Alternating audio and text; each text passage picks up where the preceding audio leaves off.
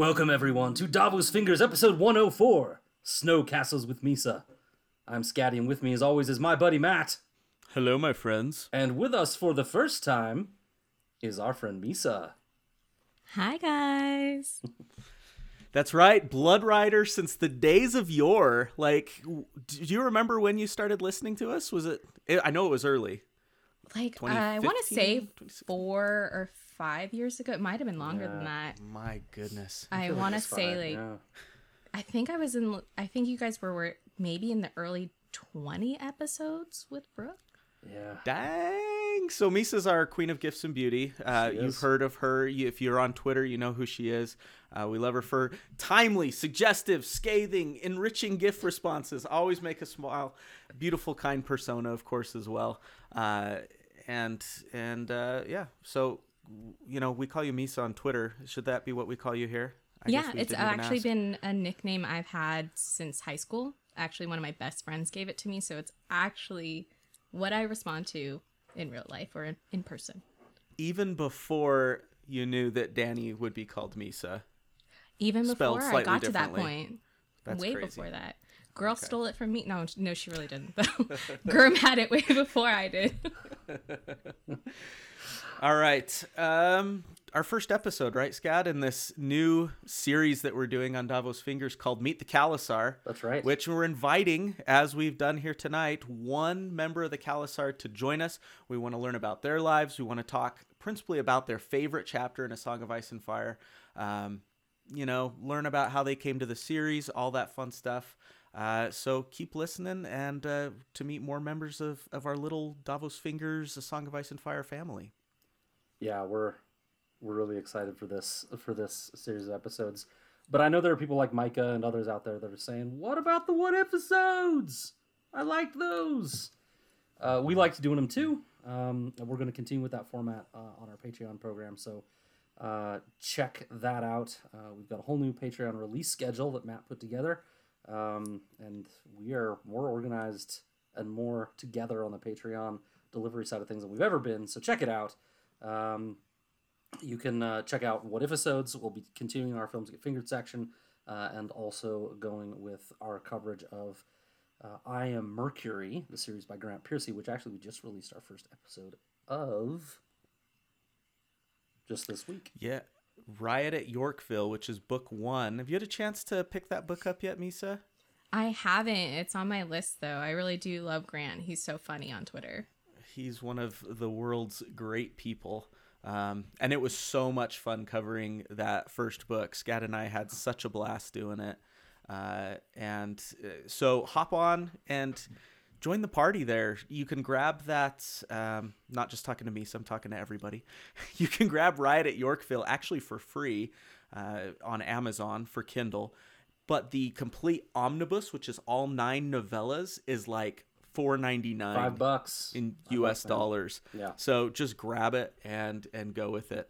So we're gonna keep covering it, and we're gonna have a fun time doing it. So. That's right. Yeah, I, I, mean, it was it was a blast to do. I, I was I was pretty nervous. Um, you know, we've done this long enough, Matt. That I don't really get nervous that much, but mm-hmm. because, I think because it was someone we knew that like we knew he could listen and give feedback about our. We don't have to worry about it with George. He's not gonna ever come listen to our stuff. But you know, Grant, we talked to him daily almost, and so there was some some nerves about that. Also covering, you know, some material that from a different author was different. But I don't know about you, but when we fell into it, it just felt normal. Felt good. Yeah, felt good, man. Um, yeah, it's it's kind of weird. We talk to these people daily. We probably talk to you, Misa, at least a couple times a week, yeah. but yet we've never talked like this before, and so it's I know I've never cool. been able to interact with you guys. I've always been at work and missed Google Hangouts because I work for the man. You, guys, you will not find a more dedicated, motivated person than Misa in terms of her future. Like 4.0 GPA or close to it. Um, graduate school, just killing it at Holding life. down so. jobs too. Yeah. Yeah. Yeah. Yep. Don't do Scab- it, guys. It's stressful. Don't, don't you don't follow in my This'll- footsteps, please. This old dog learned a new trick six years ago in podcasting. I don't have any more in me. I couldn't go back to school if I tried at this point. Oh my gosh, I cannot imagine that and like re-entering the dating pool. Just Oh, like terrify me Oh, if God. that were to ever happen. It won't. Don't It don't won't, do it. but- Oh my gosh, just terrifying. like it just sounds like the worst, most stressful, terrible thing in the world. No, That- just just don't do it in general.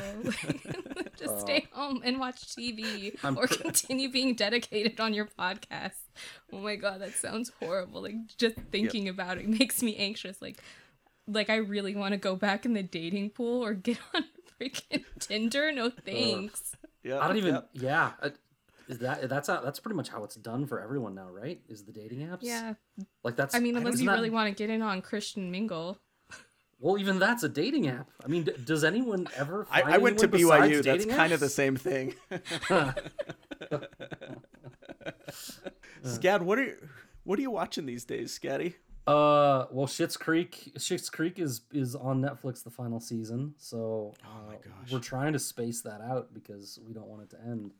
Good uh, luck. Aowen and I, I watched it first, and I kept trying to convince Aowen to watch it, and um, and she finally did, and so now we're, we're watching the last season together.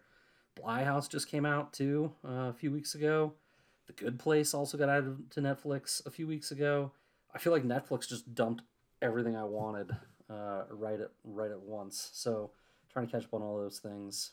Um, also, not watching, but uh, those of you that uh, are Marvel fans, check out Black Widow.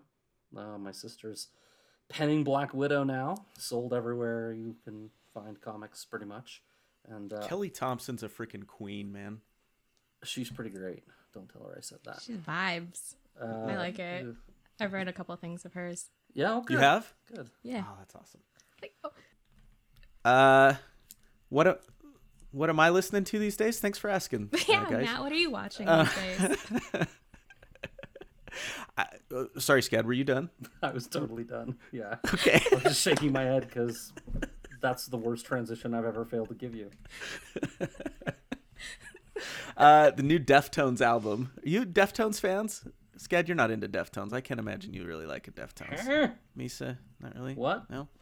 They just put out a new album. Their first in a long time. Super good. Oh, that's good.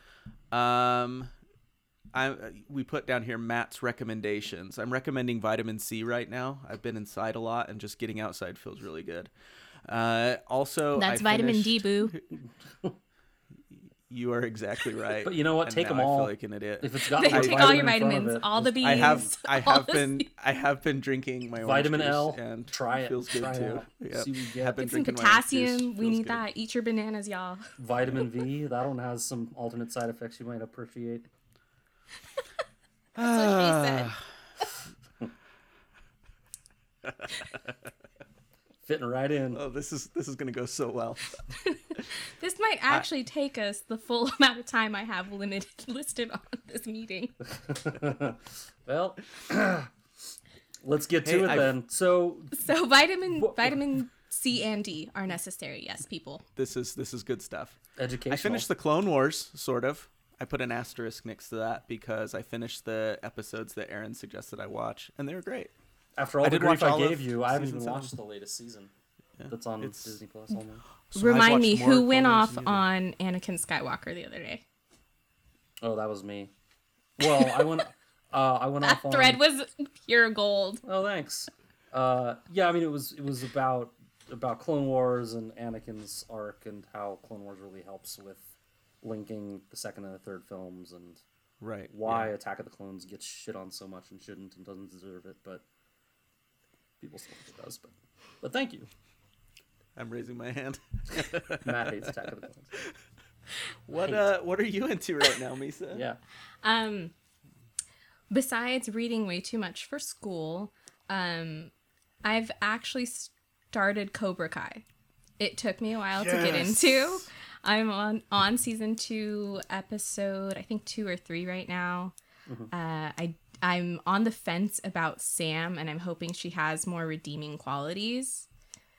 Mm-hmm. Oh, mm-hmm. oh, oh. Okay. Uh, no, I just I I'm so bad with character names Like I, I know all the characters, but the names I lose them. Which Daniel's daughter. Oh, okay. Yeah. Uh, yeah, I- we'll just let that fine. hang. She's fine.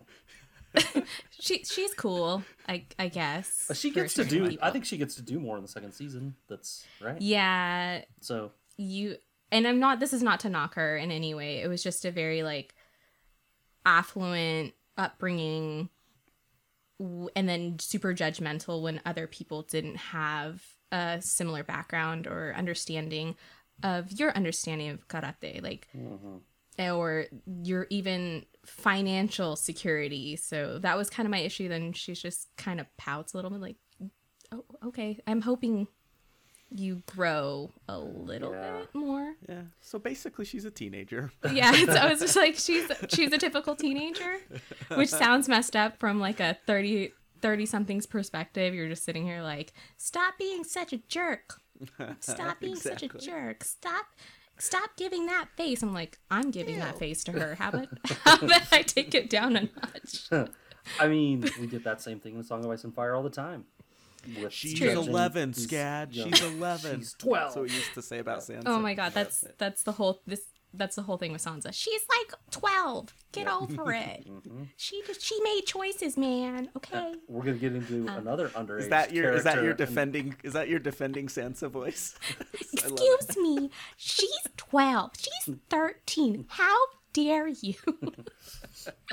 Let's see. Um, what else am I? Um, I'm rewatching The Mandalorian because it does start next week. Me too. Next week. We're And- not. We're not gonna make it. Me three. We tried. I I love that. Sh- and I know you. We had this whole conversation one time about Baby Yoda, Oh, and I just I I love I love that little heifer. I do.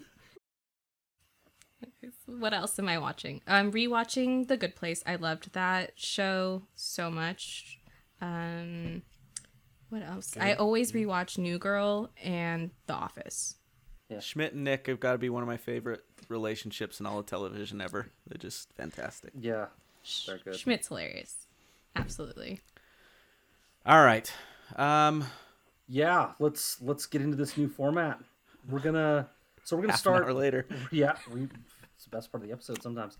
Yeah. Uh, yep. We're going to uh, hew pretty close to the chapter itself when we get there. But first, we're going to dive uh, dive into Misa herself and see what drives her and how she found the fandom and learn a little bit more about her uh, specifically.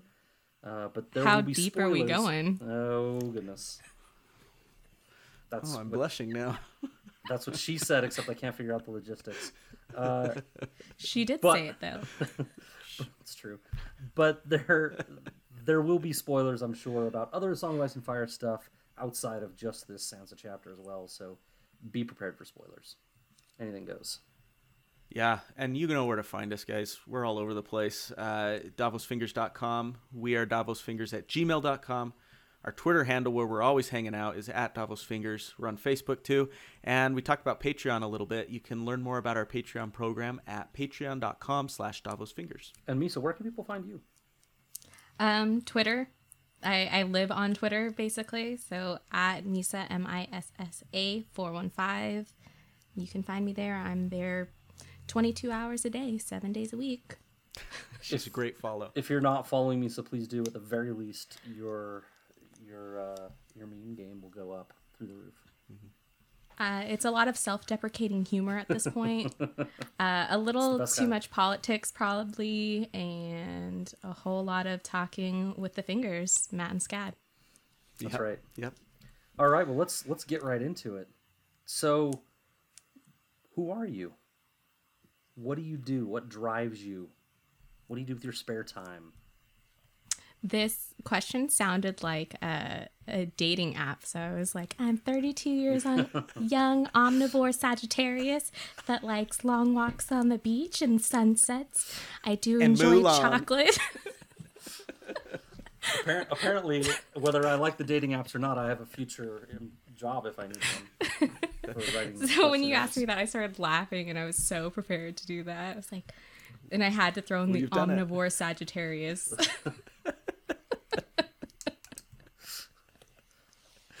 Omnivore. that's a straight, that's a straight no from Yep. the vegan crowd. But yeah, Misa, what? Tell us about life right now. What's Oh my What's gosh, the world of uh, Misa? The world of Misa consists of the four walls of her bedroom at this point because of uh, the pandemic.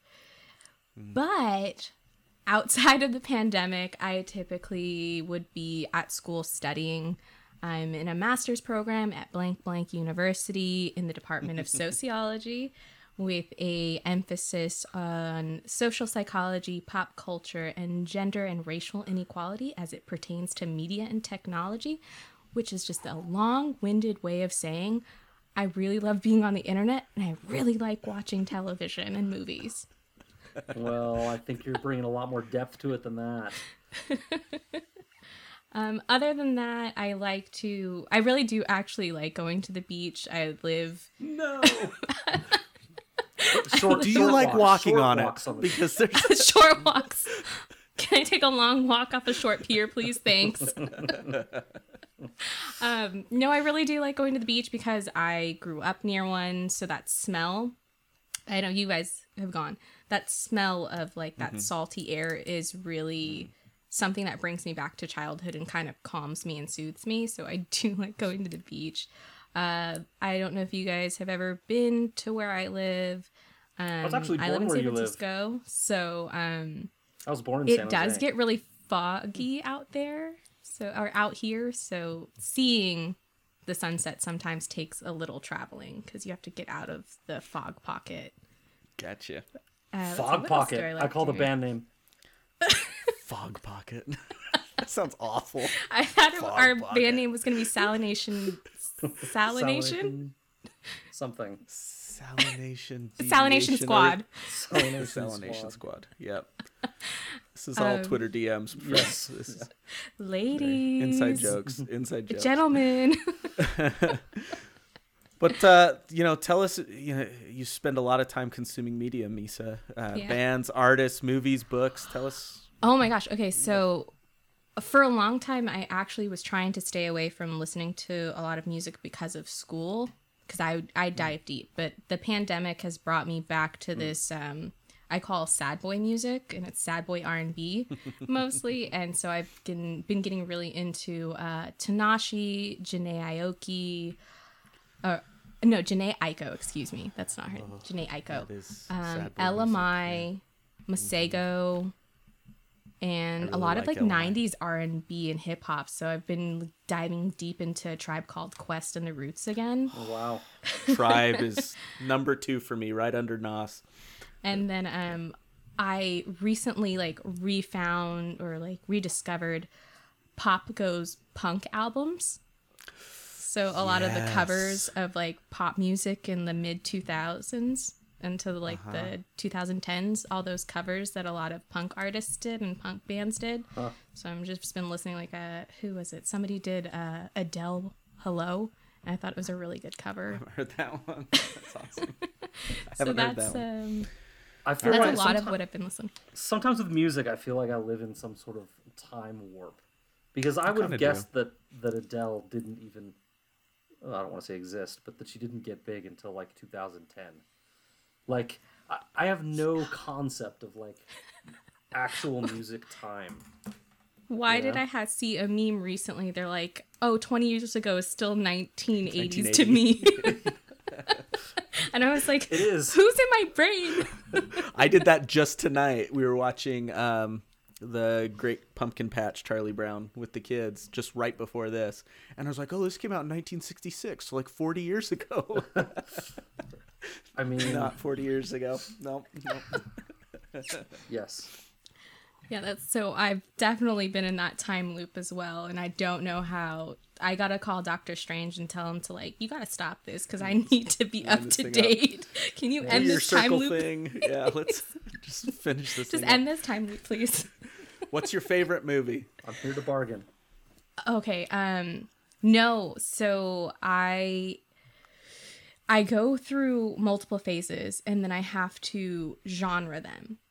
So That's fair. if I'm feeling like very classic, I will go with The Godfather and The Godfather 2. Dang. Nice. Yeah. So if, Scad's if a fan.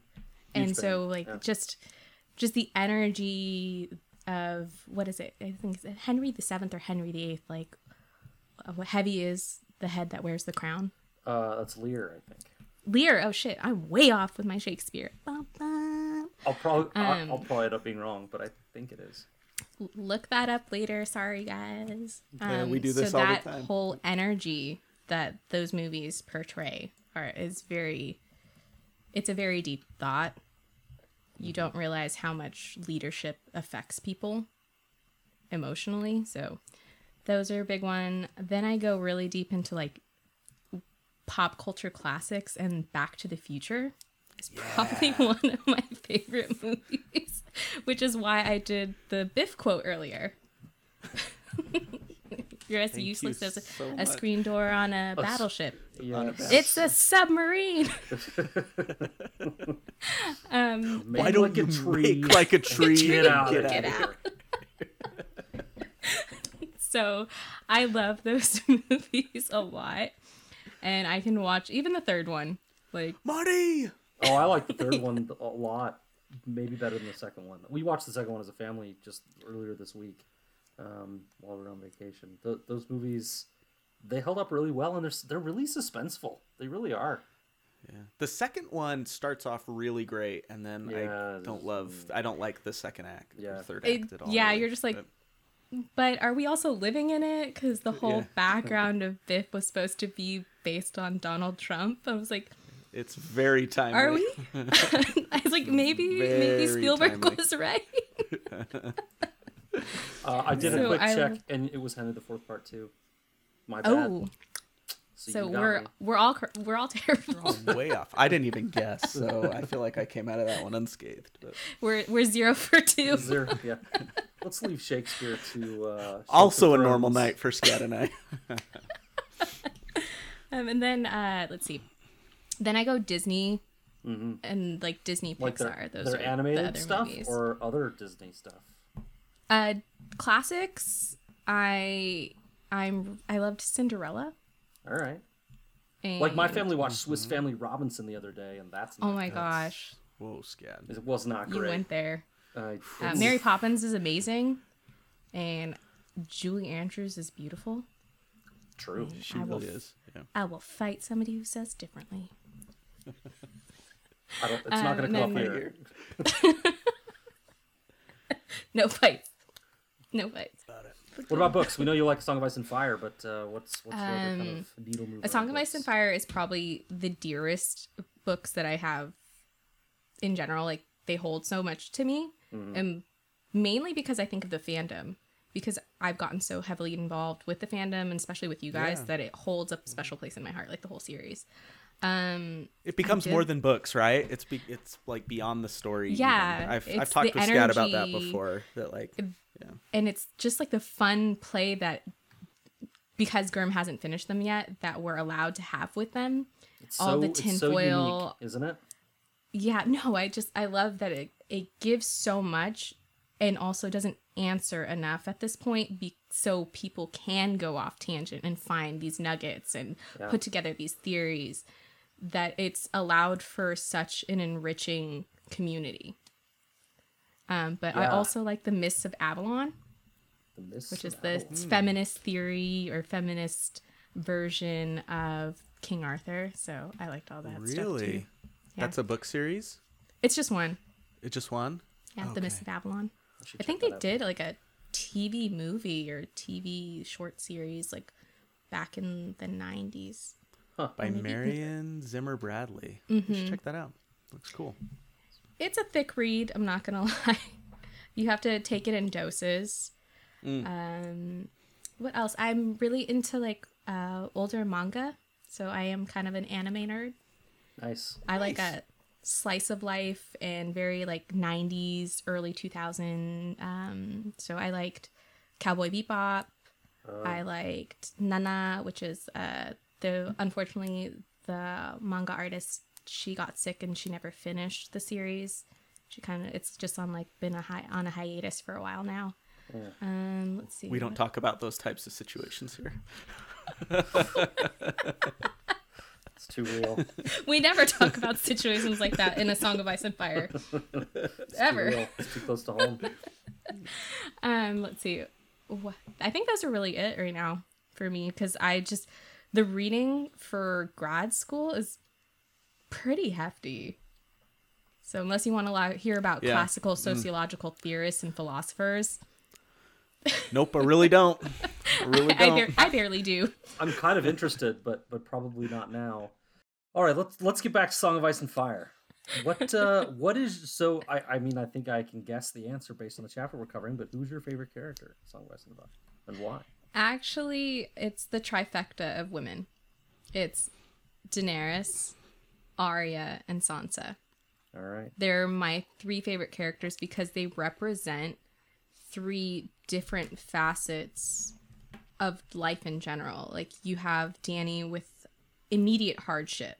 She was taken away from her homeland. She had to escape or be assassinated.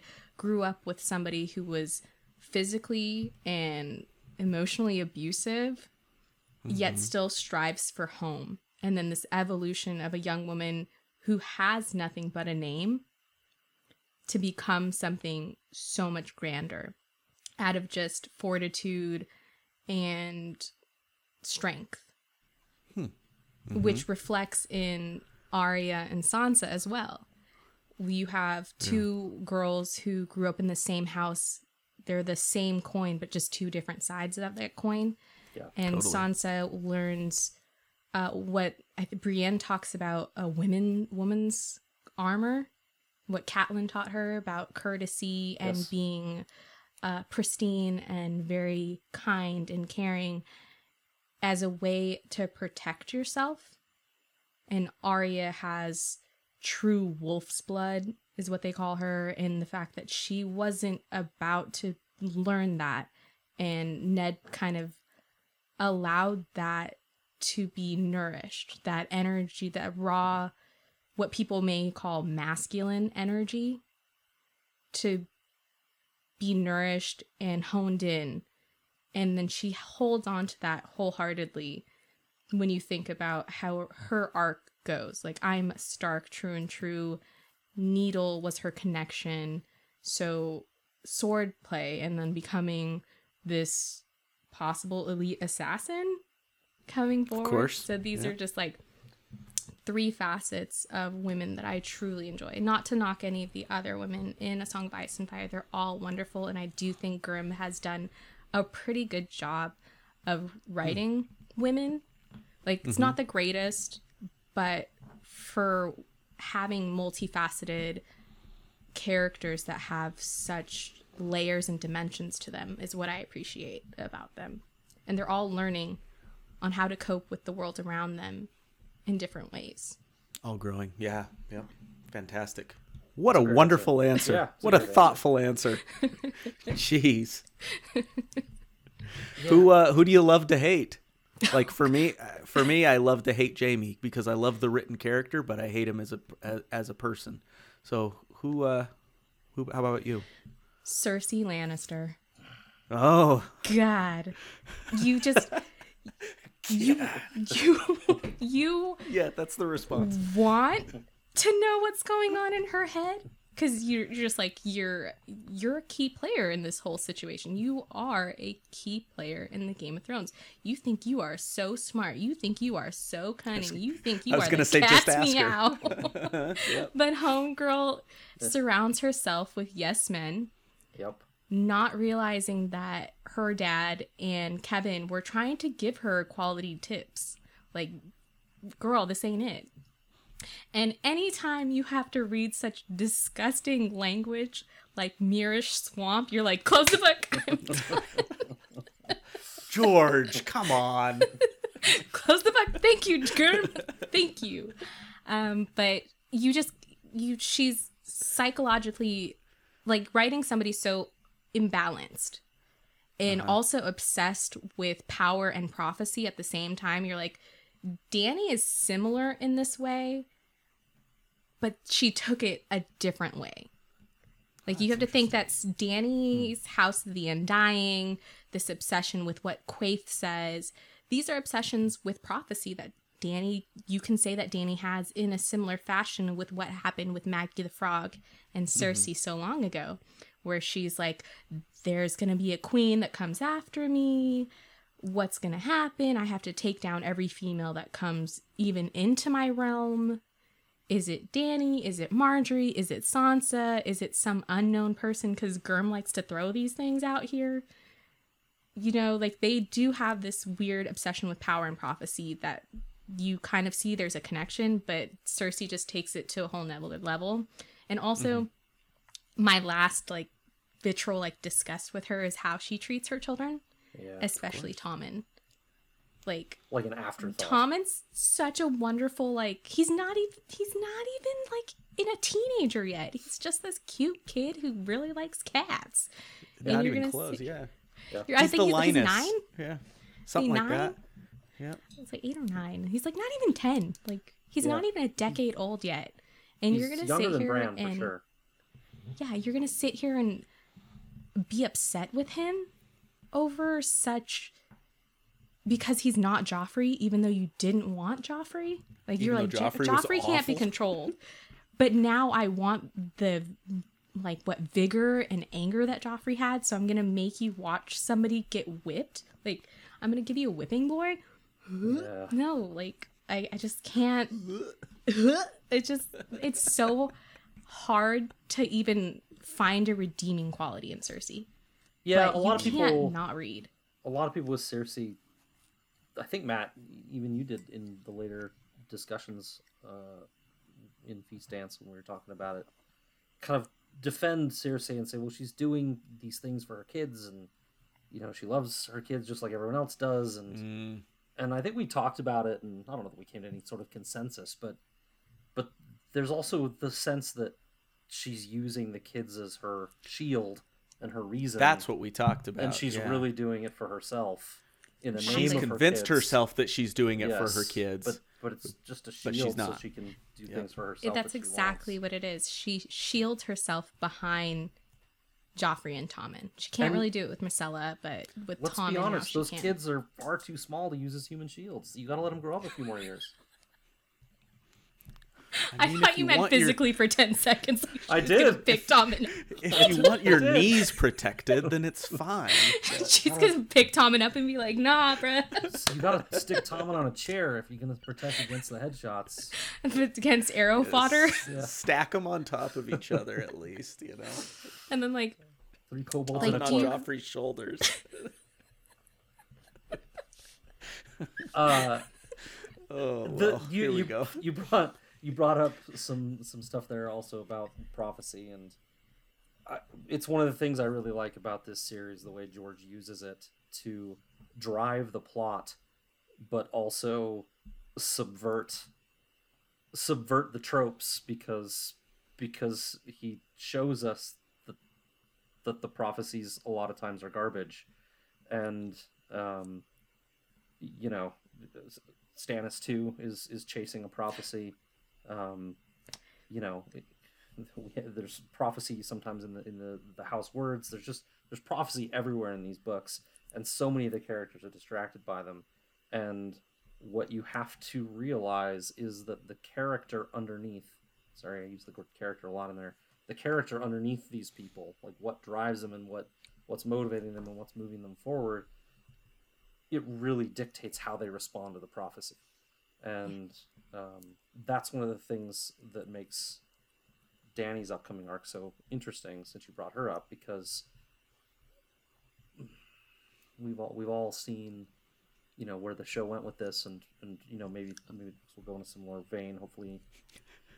Hopefully explain. you can't see Misa is making she's making gagging. vomiting gestures camera which season by way, eight. by the way we don't usually record with cameras but we are with Misa today and I'm so glad we are uh, but uh, but one of the things with Dany is that you know, despite growing up with with Viserys and uh, you know in the circumstances she did, she's kept that heart and she wants to help people and she wants to do good things, and and the way she looks at those prophecies is all still positive. It's mm-hmm. all still how how can I fulfill them and make sure that I'm protecting against being betrayed, or do I need to go east to make sure that I'm successful? It's still all within the scope of trying to do the right thing for for all these people and to liberate Westeros, which she thinks is you know under a terror reign right now.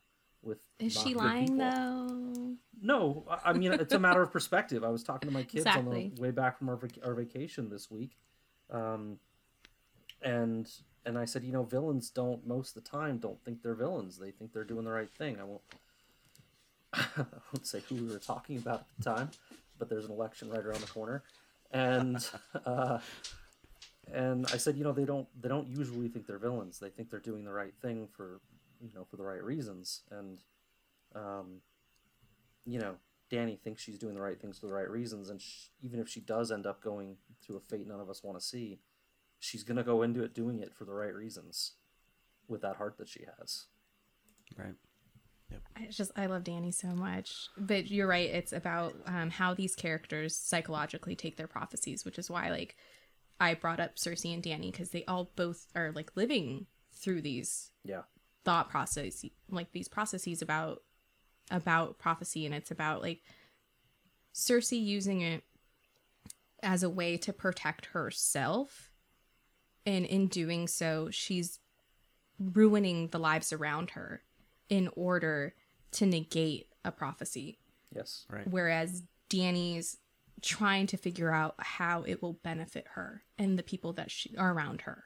Yeah. A lot of times it's like if I go to these places is it helping to liberate or end slavery? They, she's um I guess you would say that she's very altruistic in that regard yes, whereas For sure. Cersei is very self-serving. Yep, definitely. So like that's I was like Cersei man, girl. Girl. I hadn't made stop. that prophecy connection. That's awesome. Thank you. Yep. Want to lighten it up with a with a cheerier question, Matt? yeah, I, I you may have already answered it talking about the beach and stuff like this, Short but my timely pandemic question: What's what's your sunshine right now, especially during the pandemic, Misa? What brings what brings you joy? Besides, of course, I mean, Paul Rudd, who's who's our, Our guy. boo? We're happy to share him. It's fine. He's a dreamboat. He's he's a dreamboat. He He's really the is. cat's meow, okay? His smile slays. Even my my kids Slays have finally days. been turned on to Paul Rudd. They love the PSA he did of um, where he talks about the. This is where I talk and you shut up and wear your mask. my my 11 year old twins watch that video constantly, and when I said, "Do you guys know he's like 51 years old or something like that?" He's like, no, is he he's 50? He's, not. like, he's in No. 40s, right? Like mid, late 40s? No, he Girl. is in his 50s, girl. Gorgeous. Girl. Let me get you. I- I made age. a joke with 51 years old, 1969. that he's got like Benjamin Button genes. He really does. he's the key to immortality. Dude, Tom I think he's Tom, the key to everything. Tom Cruise is the one I always use. Like that guy, I think it was like ten years ago. Was the post? But like he's now older than than uh, the old guy in Cocoon. How old is Tom Cruise? I don't even know. Tom Cruise is 58, you guys. Yeah, 58. yeah. I don't know. That Scientology's catching up with him. It's catching up with Sorry. me. I hope nobody from Scientology hears this and finds me and ruins me. Take this out. I mean, They know you live in San Francisco. They don't know what university you go to. I'm screwed. They're Oh, gonna find me. Oh no. no, Oh, but man. um, I do love Paul Rudd. I've had a thing for him since Clueless, uh, and I do believe he had his gene pool has probably got what every um cosmetic company wants as far as the key to immortality or reverse aging. his secret hyaluronic acid. Study him. Study him. Have you guys seen you that spit series into that this he's in? vial, Paul? have you Which one? The series that he's in, where he, gets a clone of himself. With his clone of himself. Yeah. Oh yeah. I what think was that even called? I watched that. I, think it was I don't one season, remember. it? It's So- only so one far. season, but I remember when it came out, Matt. I think you tweeted at me like, "Have you watched this yet?" And I was like, "Not yet," but I will. Real fast. we will. He was I and it's did. actually and it's actually pretty dramatic. Yes. It's- I mean, he had to dig deep for that role, and God, yeah, he had to play pulls it off. himself. he pulls it off. Really good. Mm. Should we get to the chapter? Let's get to this chapter. So, Misa, we'd love for you to introduce what our chapter is, what chapter you selected for us to talk about today, and why you chose it. Okay, so I chose, let's see, Sansa 80 from A Storm of Swords. Uh, I chose this one particularly. I know you guys knew that I was uh, debating between Dany's last chapter in Game of Thrones and this chapter for about a week. This one is just so damn meaty. It's got so much in it. It's got so like it much. meaty. so meaty. Um, it just has so much going on, not just like the reveals, but Sansa emotionally. We're talking about Sansa coming out of leaving King's Landing and entering a new arena, mm-hmm. being learning from Littlefinger, which is Littlefinger and a Littlefing. Mm. But I mean, Yeah, is we'll it get to all useful? Will it be helpful? and also, this was the end, the last chapter besides the epilogue in A Storm of Swords. So this is a culmination of things that we're starting to learn and getting a perspective of someone who is growing into herself. She's in a little depressed bubble, but you're learning sh- that she's learning. She's not just the little 12 year old that went down to King's Landing, mm-hmm. thinking of fairy tales and singers and hoping that the world would be just as beautiful as she imagined it all would.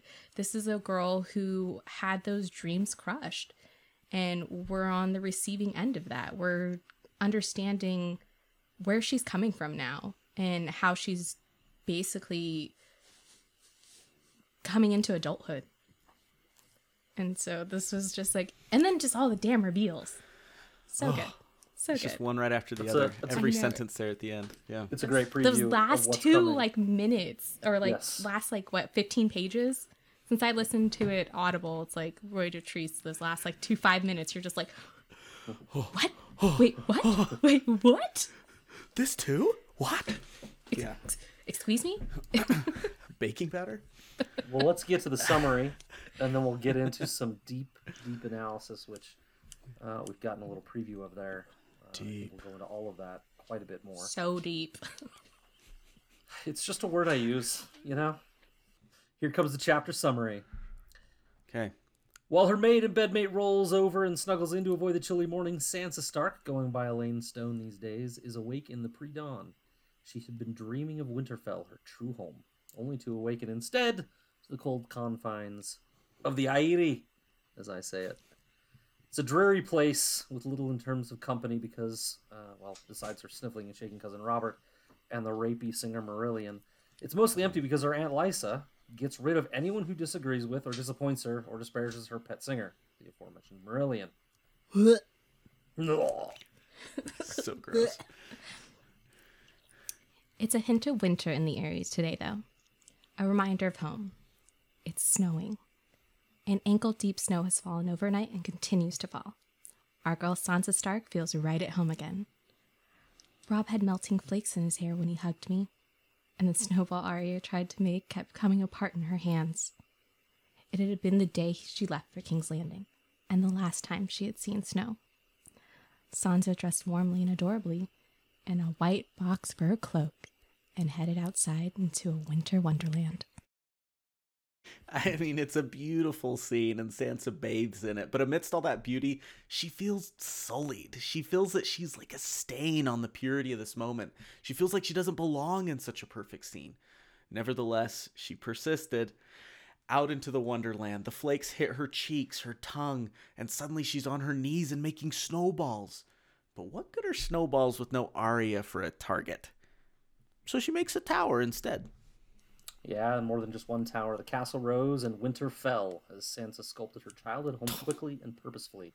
Inner and outer walls, towers, stairs, even a godswood she put in there.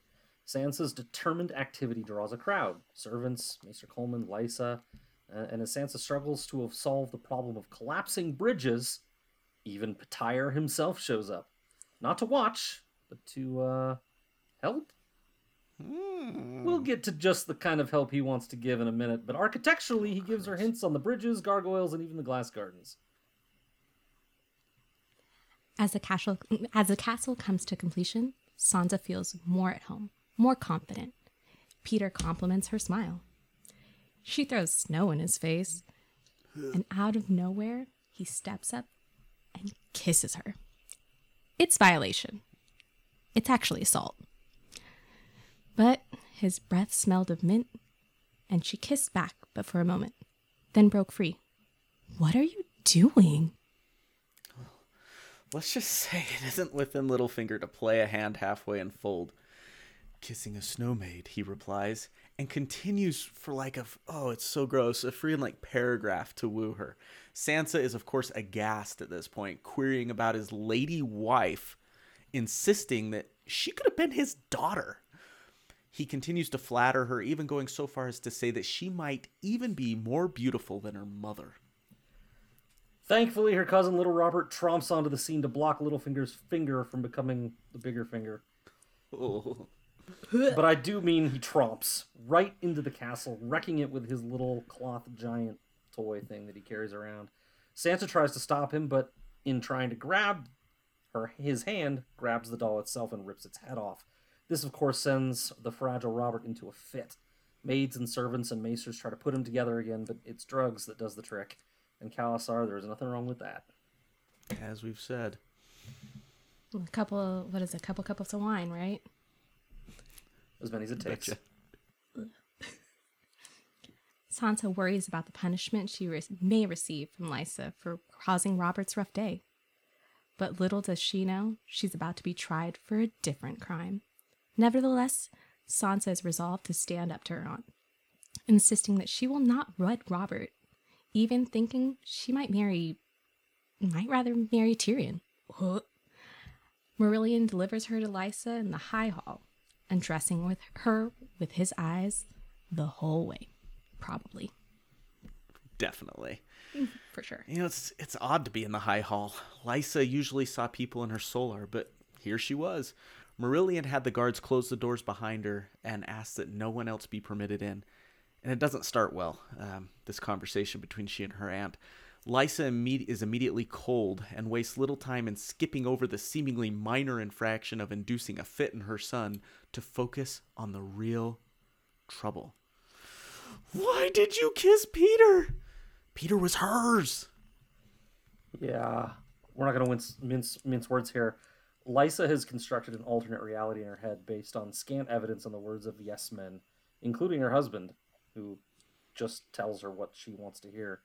A delusion complex and complete that has led her to an existence where she is a gem, the world, to this husband. But it's all been a ruse, a cunning attempt to trick her, and here it comes crashing down on the auburn head of Sansa Stark. Of course, Sansa kissed Peter. Why in the world would Peter chase Sansa? Surely he was enticed. Of course it had to be Sansa chasing Peter. Mm-hmm. And this is where it all goes down, true believers. Lysa goes on to detail a painful history between she, Peter, and Sansa's mother, Catelyn.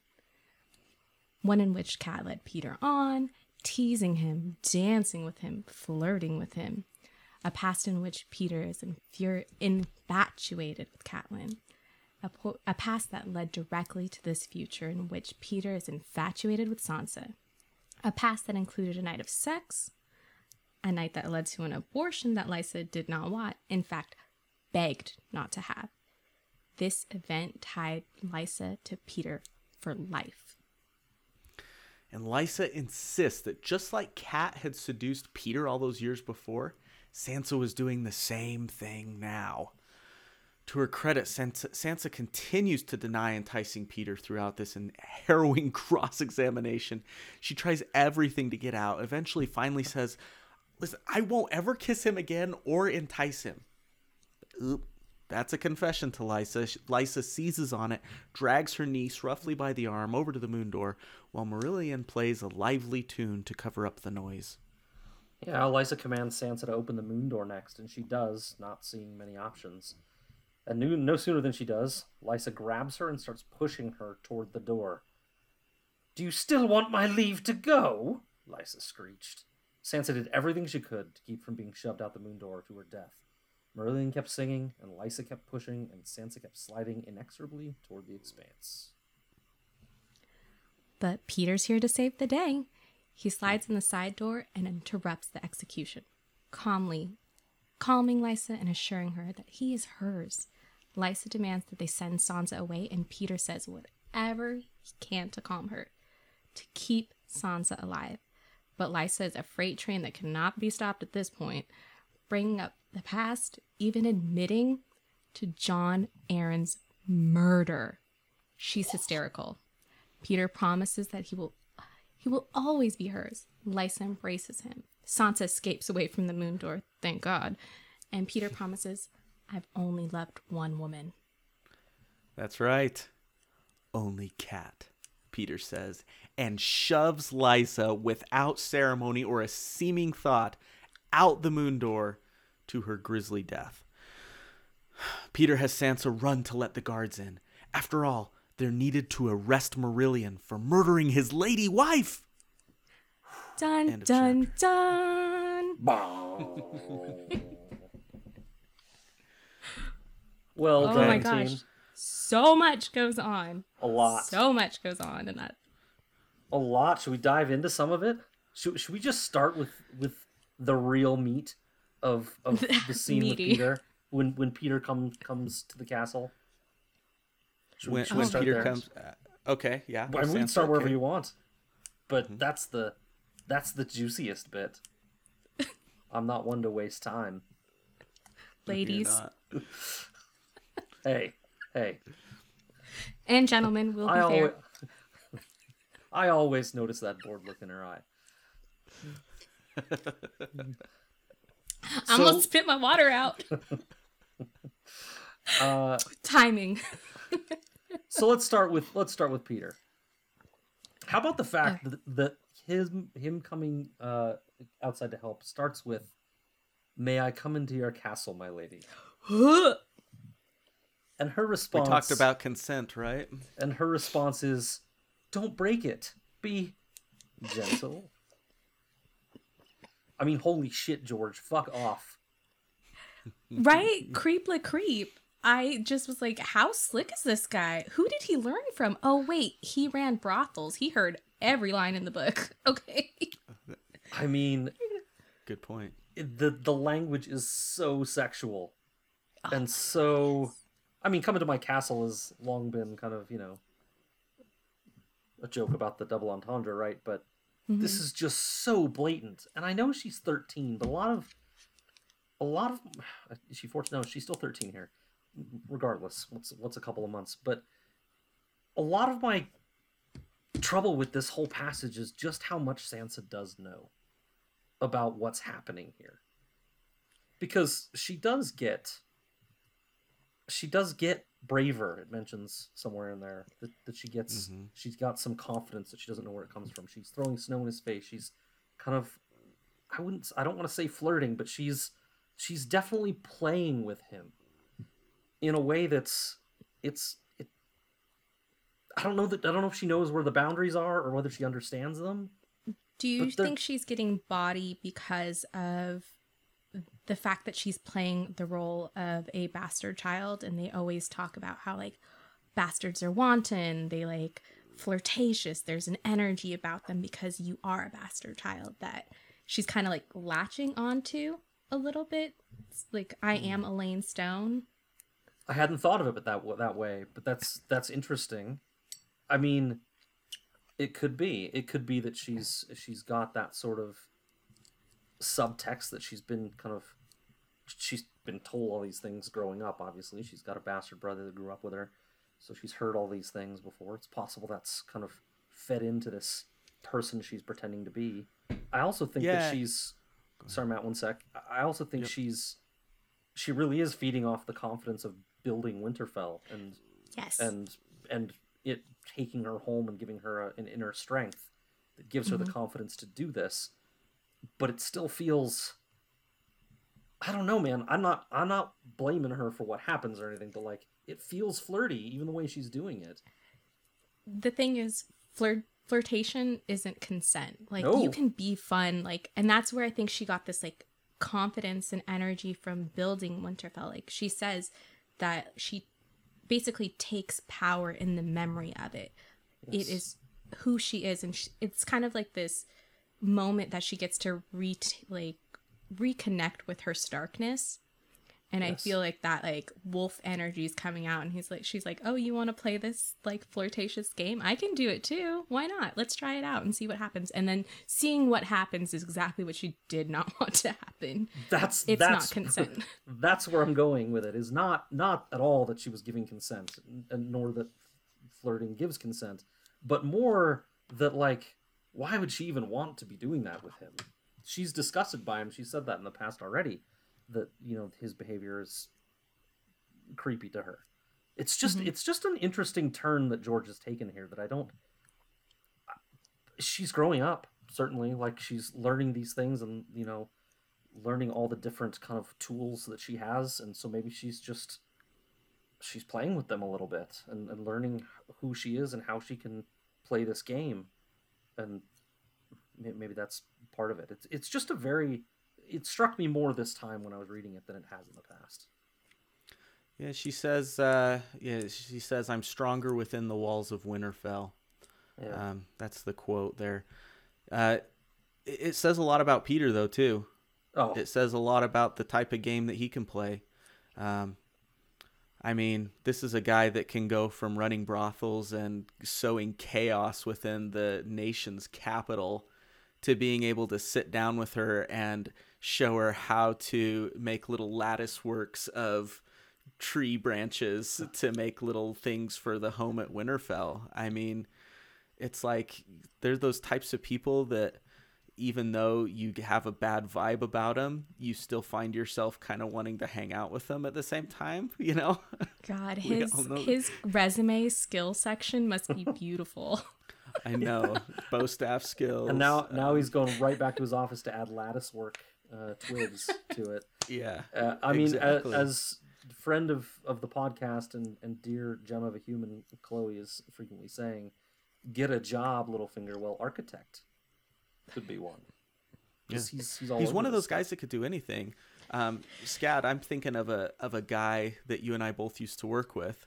Um, we won't say his name on the air, but he was kind of the, the visionary behind the company that Scad still works for and that I, I used to work for as well. And he's a guy that, I mean, from creating this incredible software to just like playing Legos, that when you have that skill set, you're just brilliant at it, right? And there's a charisma about you that's kind of, it's not addicting, but you kind of want to be around it at times. So. you want to feed off of it is usually like what do they For say sure. you want to there's an energy that you mm-hmm. want to be near because you kind of either want to learn from it or or like even see if you can mimic it. And i oh, And think so maybe that's what she's doing. Oh, that's yeah. Yeah, That's I what I like the way you put that. it's a very like i can i can learn from this. I can try to see like if i can take these talents and put it to good use. I feel like she is she's listening. She's learning. She did it from cersei. She did it she's doing it now with littlefinger. She's kind of hmm. trying to wade through everything the other thing i was thinking about is It's growth. she's a hormonal 13 year old Yeah, like, I can't take that away from the fact that she's a hormonal 13 year old. So, testing the flirtatious waters might be something for her, especially because if she thinks she's safe. Like, mm-hmm. she doesn't, yes. I think she has, that's she's wary huge- of Littlefinger, but I think she's well aware that her status as the hidden Stark is too important for him protects her a little bit, or she thinks it does. she thinks. Yeah, she or she thought until Yes. that very moment. Right. she was like okay i'm a stark. Like you can't test me like this. Yeah. you can't try to force me to do anything. You need me. You've already admitting to admitted to needing me. The reason i'm in the Vale is to be hidden so if i mean you have lothor brune protecting me from marillion like there's Yeah. all these things in place that she feels is almost um what do they call it like a it's shielding her Uh, from anything armor. serious armor. happening or possibly rape. So maybe she was just having a little bit of fun testing the waters and then realized, oh no, that's that's not how it works with him. Yeah, you're right. Right. She she wouldn't she wouldn't talk this way with Marillion. I think you're right to some degree. While she thinks this guy's creepy, maybe she feels safer with him. And God, I mean, it says at the very top of the chapter that she's she's really lonely. You know, she's looking for somebody to relate to, and thinks She's this per- this, this percent adult- yes, and thinks this adult is someone that she can that she can learn from, and you know maybe practice these skills on. All right, you've you've con- you've converted me a little bit.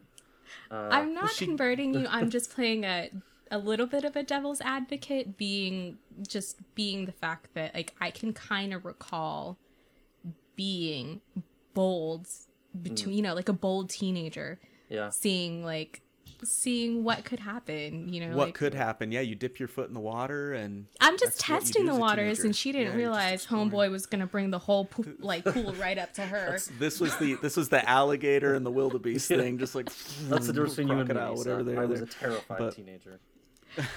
no it okay they always say that like uh girls develop faster out of necessity Yeah, So it's one of those things like, can I remember being like 15, 16, thinking I was, even to like, even into my 20s, thinking how bold I was and how smart I was. Yeah. And she's, you know, what did they say that like, uh, teenage, like teenagehood is a construct that in these, in like, if you think in feudal times, it was like as soon as a female got her period, you are a woman. So is Yep. this her just kind of like testing her womanhood out a little bit?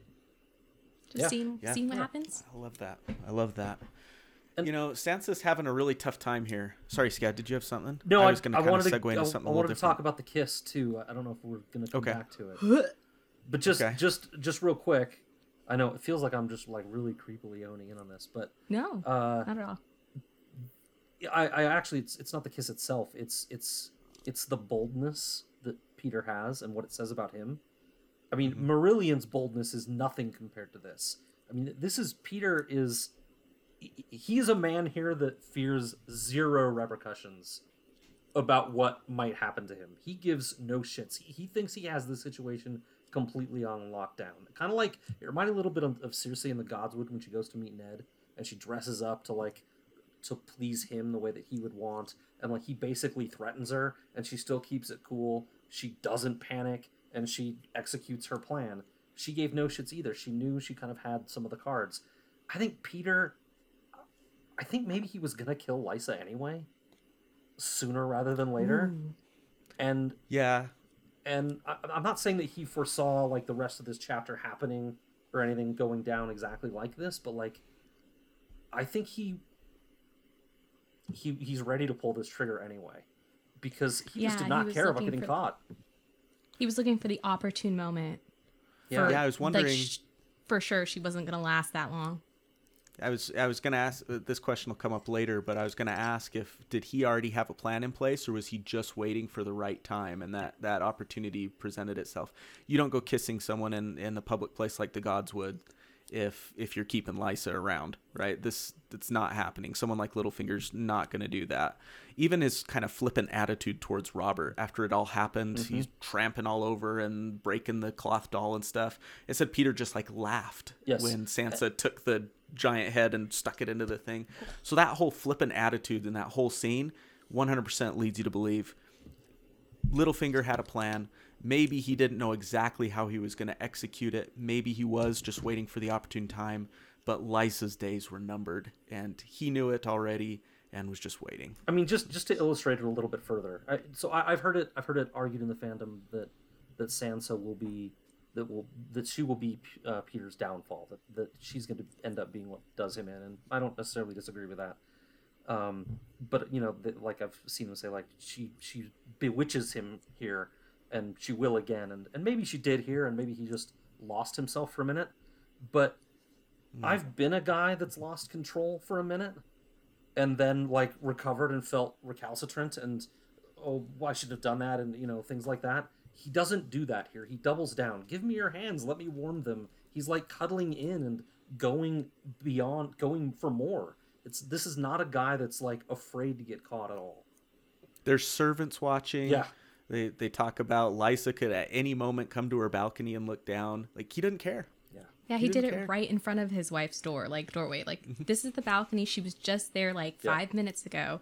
You Right. don't think mm-hmm. she's still there? Right. He knew exactly what he was doing. He is uh, in in social science we call it entropy. It's mm. just the full on chaos of the universe. He Yes. is the essence of chaos in the universe, Wow. but he's strategic as well. So are you saying that he strategically kissed Sansa there, knowing that Lysa would see it, and this that is was where the chaos in his life get her? I think the chaos in his like he wasn't prepared for her. I don't think he Uh-huh. was prepared for Sansa at all. And his obsession with Catelyn. Mm. His obsession with Catelyn has clouded everything that he stands for.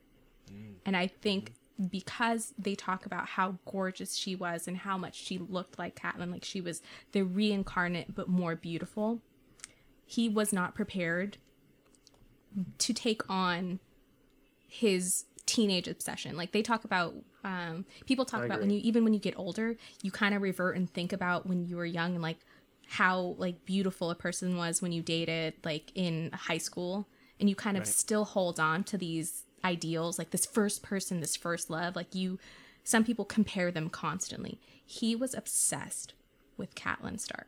Yeah. Tully, uh, to the point that he was willing to fight people and lost a duel with somebody Fight someone over who her. knew he was gonna lose. Yeah, and he was, yeah. they were like, bro, Brandon's gonna, yeah. Brandon's gonna get you, boo. Like, and he it's had to know that. Yep. He- and he knew it, but he was so Good point. willing Good point. to still take because he like as it said later or he has mentioned that she i she was my first love she was my first i was her first i'm like bro mm, that's not true Nah, but nope. but you believe it and he holds that so i think that he wasn't prepared for how enticing sansa would be I think that's true and true. that was the only thing that threw a wrench in his whole plan. And I think that is going to be his wrench in his whole plan because he does not realize, for somebody who's so calculating, how obsessed he is with Sansa. Yeah. So I feel as if the opportunity came up to upset Lysa, and he he ran with it, but he didn't think that was going to happen from the get. Right. I, I think I I haven't thought of this before. The way you put it kind of made me get there, but uh, I think I think he's because he's been so taken with her and it was so unexpected. He's modified his plans to include her when he didn't have. They weren't in the plans originally to to, Yeah. to do most of this stuff with her, and you know things that happened in King's Landing kind of led him that to be possible with, with taking Sansa, but but I guess I think he's endangered his plan, which I think was to kill Lysa all along and rule the Vale. He's endangered it by bringing Sansa into the mix, and he wants to now have his cake and eat it too. That's a really crude way to put that, but you know what I mean. Um, that that he can bring Sansa along for the ride and make that work also, in addition to the whole Vale plan. And yeah, it's not. I don't think it's going to work out for him. Like you have to think back as far as, as Game of Thrones. Was Sansa like like when you think of Ned Stark, he hated Ned Stark. That's the person who took Catelyn Tully away from him. In the end, like Brandon was gone, it went to Ned. Then he saw Sansa, Yep. and all of a sudden he made new plans. He's Second he- chance. Here's my second chance. it's exactly like this is like it like the the high school jock that still hangs out outside of the the high school is is that what he is is he is he the um who it's matthew mcconaughey? These know girls weight get room younger and I, stay, I get older they stay the same age. Is that petyr baelish? Is that littlefinger? Is he that character? He would he's never still admit it. obsessed but he is. obsessed with Catelyn Yes. that he's willing to go for her daughter and then lose sight of this whole energy and long game. Because this is that's Littlefinger. He is in essence the long game. He has learned everybody else and then this one 12 year old 13 year old has thrown a wrench in all of it. And now he has to save her he has to double down on how to get her out of king's landing. He has to double down on what's going on with joffrey and her. Like there's a lot of doubling down that he does if you think that he's just gonna be this like selfish, self-serving person that all of a sudden she pops in and he has to make all these arrangements for her. Yes, But to his credit, he can do it. he's doing it. I mean, He's- we we we don't see see it. We don't see it right away, yeah. but uh, he He's goes setting up he this goes marriage forward. thing, and yeah, Yeah, with Harry mean- the Heir and all Ah, that yeah. stuff, and and Harry, he adjusts Harry the, the, heir. plan. Oh man, awful! I He's a read the. Winds of Winter sample chapter and prep for this one, and what an awful guy. But you're just, um, you're just disgusting. You're and, a- and he he he he's able to frame it though to be like, I'm doing this for you, Sansa. I'm gonna give you the hot husband. He says this at the end of uh, Feast. I'm gonna give you the hot husband. I'm gonna give you the Eyrie, and I'm gonna give you Winterfell. Right, all three of those things. Not ever telling her that she's gonna be a puppet. Uh, but but will she? but I I don't think I I think maybe he ends up being the puppet. or- exactly. because Alayne is growing and advancing and I say Alayne purposefully because it's kind of this identity that Sansa has taken on herself has is growing and getting better and falling so naturally into this role to the point that it's almost scary how naturally she's falling Yeah. into the role and uh meanwhile Littlefinger's still kind of stuck on her too even though he's still advancing his plots and everything like you said he would never admit it himself but he's so stuck on her stick like glukes i'm stuck on you Um, Exactly. like I think she's also taking the Alayne persona as a way to learn. Because when you're Lady Sansa, you can only learn as a lady. You're only supposed to learn lady skills. But and as people a s- bastard, only will stay say certain things around you and stuff. You don't get someone's true self like Heir, Harry the Heir. Right. yes. Um, sorry, I cut and you so off. she's Lisa. getting she's getting everything. She's getting the whole tea, not just the cup. She has the pot. Like Mm-hmm. I love that that she's kind of like finally just accepted it in order to learn. And it's beautiful. It's awesome. I have a word of the day around this, but I'm I'm now I'm now wondering if I used this word of the day already because my brain's shitty and would come up with this and probably did the first time through. Baylicious is the word. Does that sound familiar? I No, don't think you've used it before. it does not. Well, then cue the word of the day music. It's been a while. Word of the day! Yeah! Baylicious. A briefly minty, pleasing flavor, accompanied by a forceful, exploratory tongue that results in a feeling of revulsion that is sometimes vomit inducing. That's the grossest thing I've ever heard in my life. Well, And we're Misa revolted again. real hard. Baylicious. And the revolting was hard and strong. and it was Baylicious. You know, man. Oh, I wanted to get into a nice chat about Sansa and her development, or kind of continue where we were, but I don't know Oh. that I can anymore. Why? Because it's not but, Baylicious um, enough. It's little, very, very little is. I've got some good very stuff on that are, too. but On um, the growth. Yeah, let's go for I- it. yeah i love uh i loved reading it through this time and catching the whole idea of snow and sansa and possibly foreshadowing the influence that she's going to have on the Vale right? As soon as she gets there snow was falling on the eyrie is the quote. You know sansa arrives it starts snowing. Almost like this is the beginning of this stark influence in the eyrie with sansa. Hmm. You know I mean, George lobs us a softball with the phrase, it was a place of whites and blacks and grays. That's what I was gonna say. The colorways were immediately stark from Yeah. like when she wakes up in the morning. She walks out and it was just color, stark colors, stark Yeah. banner colors. Whites, blacks, grays. And she calls that, what's interesting though, is it shows how kind of in conflict she is with herself because she says it's a pure world right after it talks about the whites and blacks and grays. It was a pure world. And then the next sentence, I do not belong here. Yeah. Okay, that was one of my first quotes from this chapter because I'm like, you, there's this utter heartbreak for her, and I was, I literally wrote, why do you feel this way, girl? Why are you, why do you no longer feel pure? And that was mm-hmm. like a question. And then what is pure to Sansa? Like these are things that I thought about. Like, is it because you're no longer yourself, Sansa Stark, because you have to play Alayne Stone, or is it because of all the murder that just left right behind you?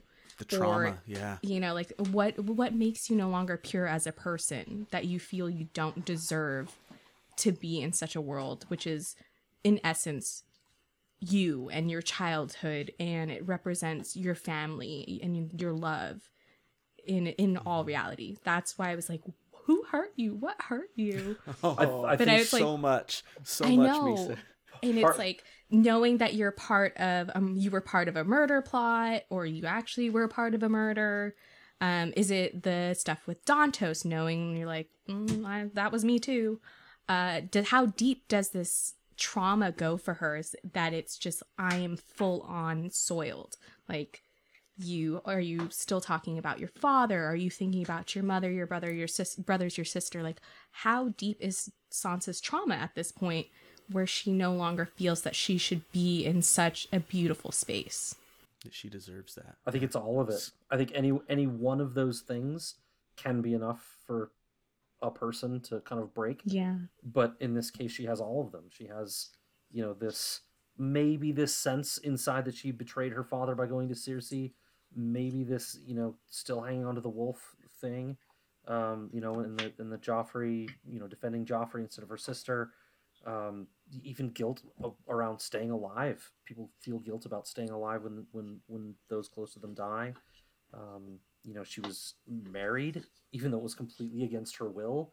She might feel sullied in that respect, even though you know they never consummated or anything. But still, like she's still technically pure right? by Right. feudal standpoint like she's Yes. not she's not But she had not relationships feel- with anyone Yes, right. She just might But- not.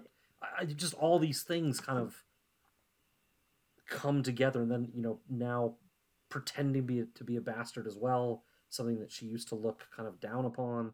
Um, you know, I, I think all of these things make her feel not pure. But what I want to focus on is the fact that that even though she feels those things, she steps out into the snow. Even though she's like, I don't belong here, she goes. And that's growth because she is a person that before, the Sansa of you know, of before, would have been timid and afraid to go out into a situation that she didn't Mhm. didn't understand and didn't feel a part of and didn't know how to behave. And now she's admitting it and she's saying, Fuck it, I'm going. Yep, and it's beautiful. So much of A Song of Ice and Fire is about individuals kind of discovering and becoming who they are, right? Especially the Stark kids. It's them figuring out where they fit into this wide world outside of their pack. And Sansa's really trying to do that right now, even though there's this trauma and there's this immense sadness. Um, there's that quote, you guys know it too. I it's so poetic. I thought my song was beginning that day, talking about when she left Winterfell, right? Tear, tear, but it was almost done. What we know now is that this is the beginning of Sansa's song.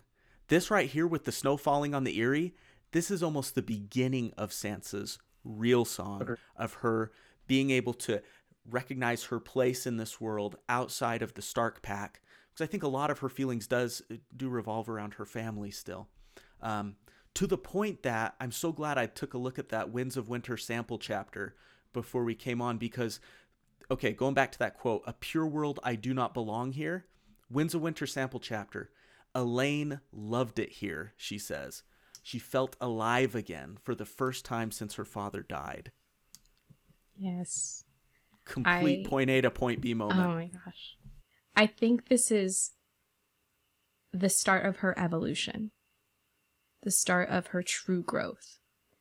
And sometimes you have to shed the pure world to get to the through the grittiness in order to become a more f- developed person, a more fleshed out person. They say that uh, you go through immense hardship and growth and you if you do. Some people have a hard time with this but i assume that sansa's gonna really be able to take this and learn from it. Like when she was the 12 year old that went to king's landing she wasn't aware she was naive she was sheltered quite frankly being so far in the north that she didn't understand that there was anything past the beauty of the songs. that there wasn't a grittiness and ugliness to this world. When she walked into King's Landing, she was enamored with being a part of court. That, unlike Arya, who stepped outside of the walls of the Red Keep, didn't truly see the grittiness until things started going south for her. And I feel in that moment, she feels as low as she can that there's only more room to move up with growth. Mm. And that's why, like, sometimes people say if you believe too much in purity, you'll never get anything past that. And so I really do feel this is her her moment to start her mm-hmm. evolution. Like this is her cocoon to become her butterfly. But also, like I, I, I like that she had to go back to her beginnings to do it. So so for you know most of her growing up life, she longed to be where the singers were in the South with the knights and the songs and all those things. And she got there, and just like so many journeys, it wasn't all it was cracked up to be.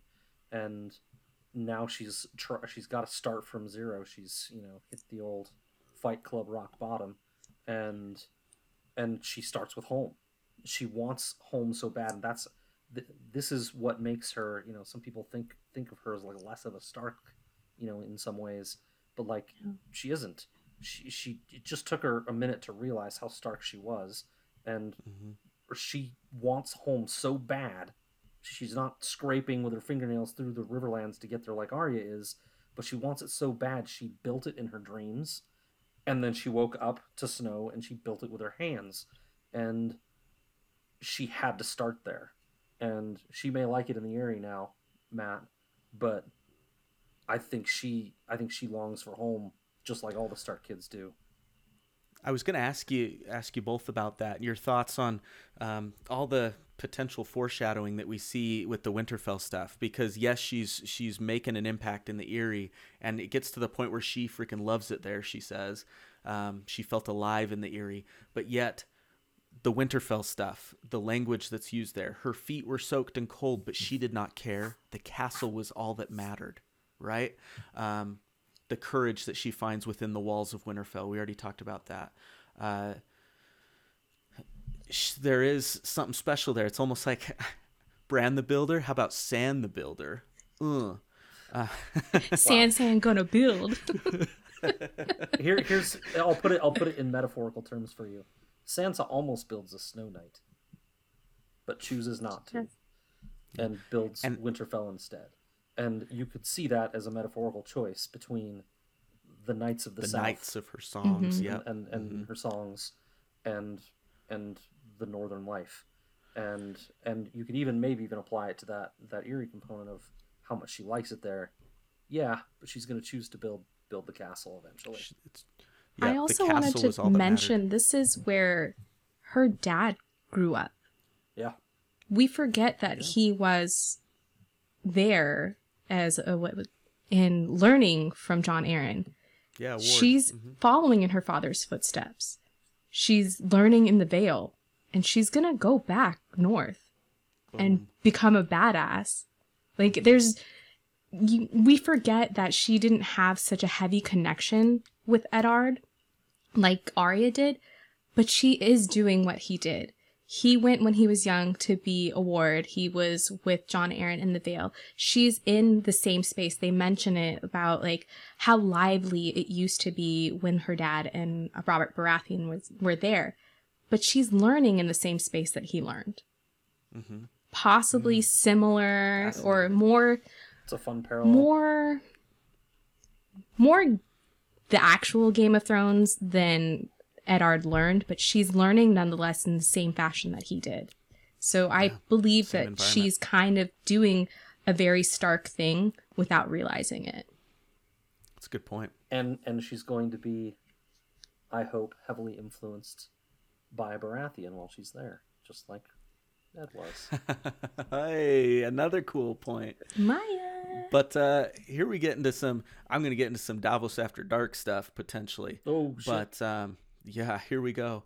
As she contemplates the ruins of Winterfell after Robert gets uh, finishes up with his little tantrum, the snow had stopped and it was colder than before, made me think of some serious others language. You know, ruins of Winterfell. We've talked before about is there some sort of magic inherent in the Starks and in Winterfell itself that's helping to keep the others at bay besides just the wall? And if Winterfell falls, is it going to get colder than it was before? Are the others, is that going to facilitate the others um, coming south? Uh, but then this whole idea of here comes a giant to knock it down, as Robert says, and Sansa kills that giant. And even though Winterfell's kind of in ruins, she's able to, she puts the giant's head on a stick and slams it into the ground. It's kind of that idea of Sansa emerges victorious even amongst the ruins of Winterfell. And maybe she's the one that, the castle's still all that matters, and she's the one that will rebuild it someday. I think maybe I'm I'm grasping here a little bit, but that could be some fun. That's a fun little headcanon for Sansa's potential to make a difference up north. I think she will be the the light, I guess, in of Winterfell at the end of it all. The Stark and Winterfell. We always talk about Jon Snow and how he is going to be what people prophecy, but what about Sansa? She is true Stark as much as he is. And she has every claim that he does, if not more, because she is Ned Stark's daughter. Like, does it go to her or would it go to Jon because of R plus L equals J? Um, but I feel that that prophecy shows you that she's going to do what it takes to keep Winterfell afloat or keep Winterfell there, regardless of how much damage it is. She's gonna be Sansan's gonna rebuild. Sam the Builder. And maybe she's got to recruit some less than savory help. You know, Littlefinger helped her here, and maybe. Uh, Maybe she's, gonna gonna, to- take his assistance and then off him right after. Like, I don't need you anymore. Bye. Just like she rejected him after the kiss. Yep. love it. I love it. I, I hate speculating about the others and do they make it to Winterfell or get stopped at the wall or I hate I hate speculating on that because it just feels like we know so little. But but I could definitely see I could definitely see Sansa either being at the wall to help with that in some way and being being a, a force there or being kind of a last defense at Winterfell. Um, but I could definitely see her being the Stark in Winterfell in the end. She's gonna be needed Yeah. without sure. people realizing it. Yep. I think since she does, she's making connections in the Vale, and they have yet to like truly get involved in any war. I think that her presence, when it is finally realized that she is Sansa Stark, I feel there's going to be this push by the houses in the Vale, especially like the Royces. These connections are deep. These first men marriages, these people were already having issues with Lysa for not stepping in with Robb, that they're going to feel like it's almost their whole purpose or they're almost they feel pressured well not really pressured they're like feel allegiance to sansa to finally show up for something. So be it some type of issues that they have up north with the boltons or with even stannis or if it is the others i feel that her connection and her being there as a way to build ties just like Ned did, is going to be so important for the survival of Winterfell. Yeah, it's funny. Relationship Manderly's got got Davos going to look for Rickon on Skagos, and uh, it's Sansa everyone's gonna want, right? It's she's the one that's gonna Yep. be capable and able to do something, and Jon's not gonna be, I don't think, interested. Um, it's it all, all, all it all points at Sansa, right? Arya's Ooh, good point. too distracted. I mean, it, it all points to Sansa being being the one in, in control there. Bran's gonna be installed in the tree, He's going to become a part of that tree, just I mean, rafted right in there. just enjoying his life, roots and all. I didn't read. Well, uh, I didn't read that Joke book and that came out. Did you guys? You did you? Did either of you guys read the book that came out that was all over Twitter a couple weeks ago? No, It was, the one about Game of Thrones behind the scenes. it was about Game of stuff like Thrones, but it Yeah. had quotes in there from George about differences, and people were taking victory laps. Is this things. the one that everyone was like talking ma- miss about D and D, and they're like, "You really just gave up"? Yeah, Is that the one you're talking about? yeah. I you're mean, a like, lot uh, of you really, kind- you really just checked out about season five, and we're like, we forgot about that. Is that the one? Yes, but, but but but a lot a lot of came, a lot of stuff came out of that book, and one of the things that came out of it, I think, was oh man, spoilers here. I, I warned everybody. Uh, I I think George confirmed that Bran will end up being king, which is weird, because I I too. I, don't quote me on it because there were a lot of things Mm. that came out from that book, but I feel like I, somebody was taking victory laps on that and saying, "See, I told you." Um, Hmm. But I also think, thought, think he's going to be in the tree also. So Gurm has this really good way of going, "Oops, Yeah. never mind." yeah, So let's be very honest with each other. There's no way we can fully predict that No. because we have to remember how Game of Thrones started and like the whole like what's going with Arya and Jon and Tyrion. Like, did we? Yeah. We know he wrote something with a love Yeah. triangle and uh issues with Joffrey and Sansa and a pregnancy. Like, let's not forget that. We've uh, we've we've hypothesized if like him seeing how the show ends, if he doesn't just go like, you know what, I'm gonna totally throw these guys for a loop, and I was gonna do it this way, but now I'm completely changing it just because of this. uh, I wonder if reception is going to affect his writing. In whole, in all honesty, like the yeah, they're almost like beta readers. they really. I really hope all not. I mean, viewers. For the sake of of his art, I would hope that that's an impervious, unchangeable. You know, direction. did you say direction or erection? he said direction, but I heard erection. direction. Because Of course, you both did. because it might course you give both you, and I one, Matt, but hopefully his it's more just artistic than that. Uh, I just I just hope that it's not it's that that's a mutable thing that he he he wouldn't ever compromise his art for something like that. But but the how is so important, and I think that e- even we, we should move on from the show. But but even if even if he delivered similar end points, if he gets there in better ways, then I think that will be palatable to people. And that's what Yeah, I've always said true. too. Is just it's it's not always. There were times when I was very worried about getting spoiled by the show and didn't want it and talked about it a lot and was very worried. And then eventually I got to the point where I knew it was just going to happen, and I I just said, you know what, it doesn't matter because what matters is the story that George's telling and how these characters arrive at their destinations, not what the destinations are. And you know, once you get to that point, it's um, it's more about just loving the story as it's told. And I think if George sticks to his guns and tells the story the way he wants to, and takes Yeah. his time and does it right, I think it'll all turn out okay. yeah, I remember doing a whole tweet when that show ended, and I was like, my watch hasn't ended yet. Like, I still the yeah, the books are still coming out. I still have podcasts to listen to, and I think I listed you guys, uh, Radio Westeros, and I think I forgot who the other one was. I'm trying to remember. Uh, oh, uh, Aziz. So it was um. History. West- was- yeah, History of West- Westeros. Westeros. So like I was like, I still listen to these people, and the books aren't done yet. So here we go. Yeah. I'm I'm not worried about it. But oh, We're still here. We're still waiting. still ready. Should we move So- on? I'm gonna be 45 by the time those books come out. We'll be podcasting while our grandkids are sleeping over at our house or whatever. Yeah. We'll put the grandkids to bed and podcast. We're gonna be during doing spring. instead of But- Zoom, we'll be like on um, what do they call it? Holograms. Holo- Holovids from Back to the just be Future. sitting in a holographic room all together. I'm gonna build Um, mine to look like It just chamber. um, makes me think of freaking Star Wars. totally, like the Jedi Council room. Yeah.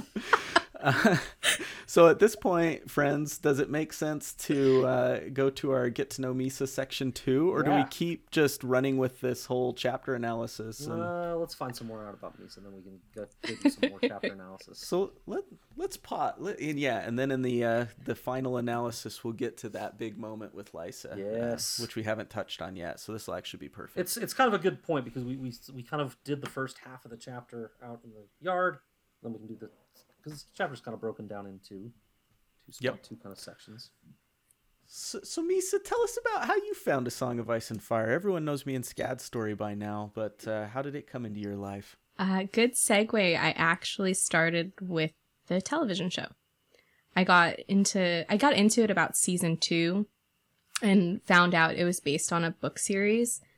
Uh, I think a couple days into probably closer to the end of season two, downloaded, purchased, and downloaded all five, and it became oh just a huge portion of my life because it was my escape at the time. I was doing school and working so i had to commute so it was like on on the train to work on the bus to like wherever. It just became any moment i could read it i was engrossed in it.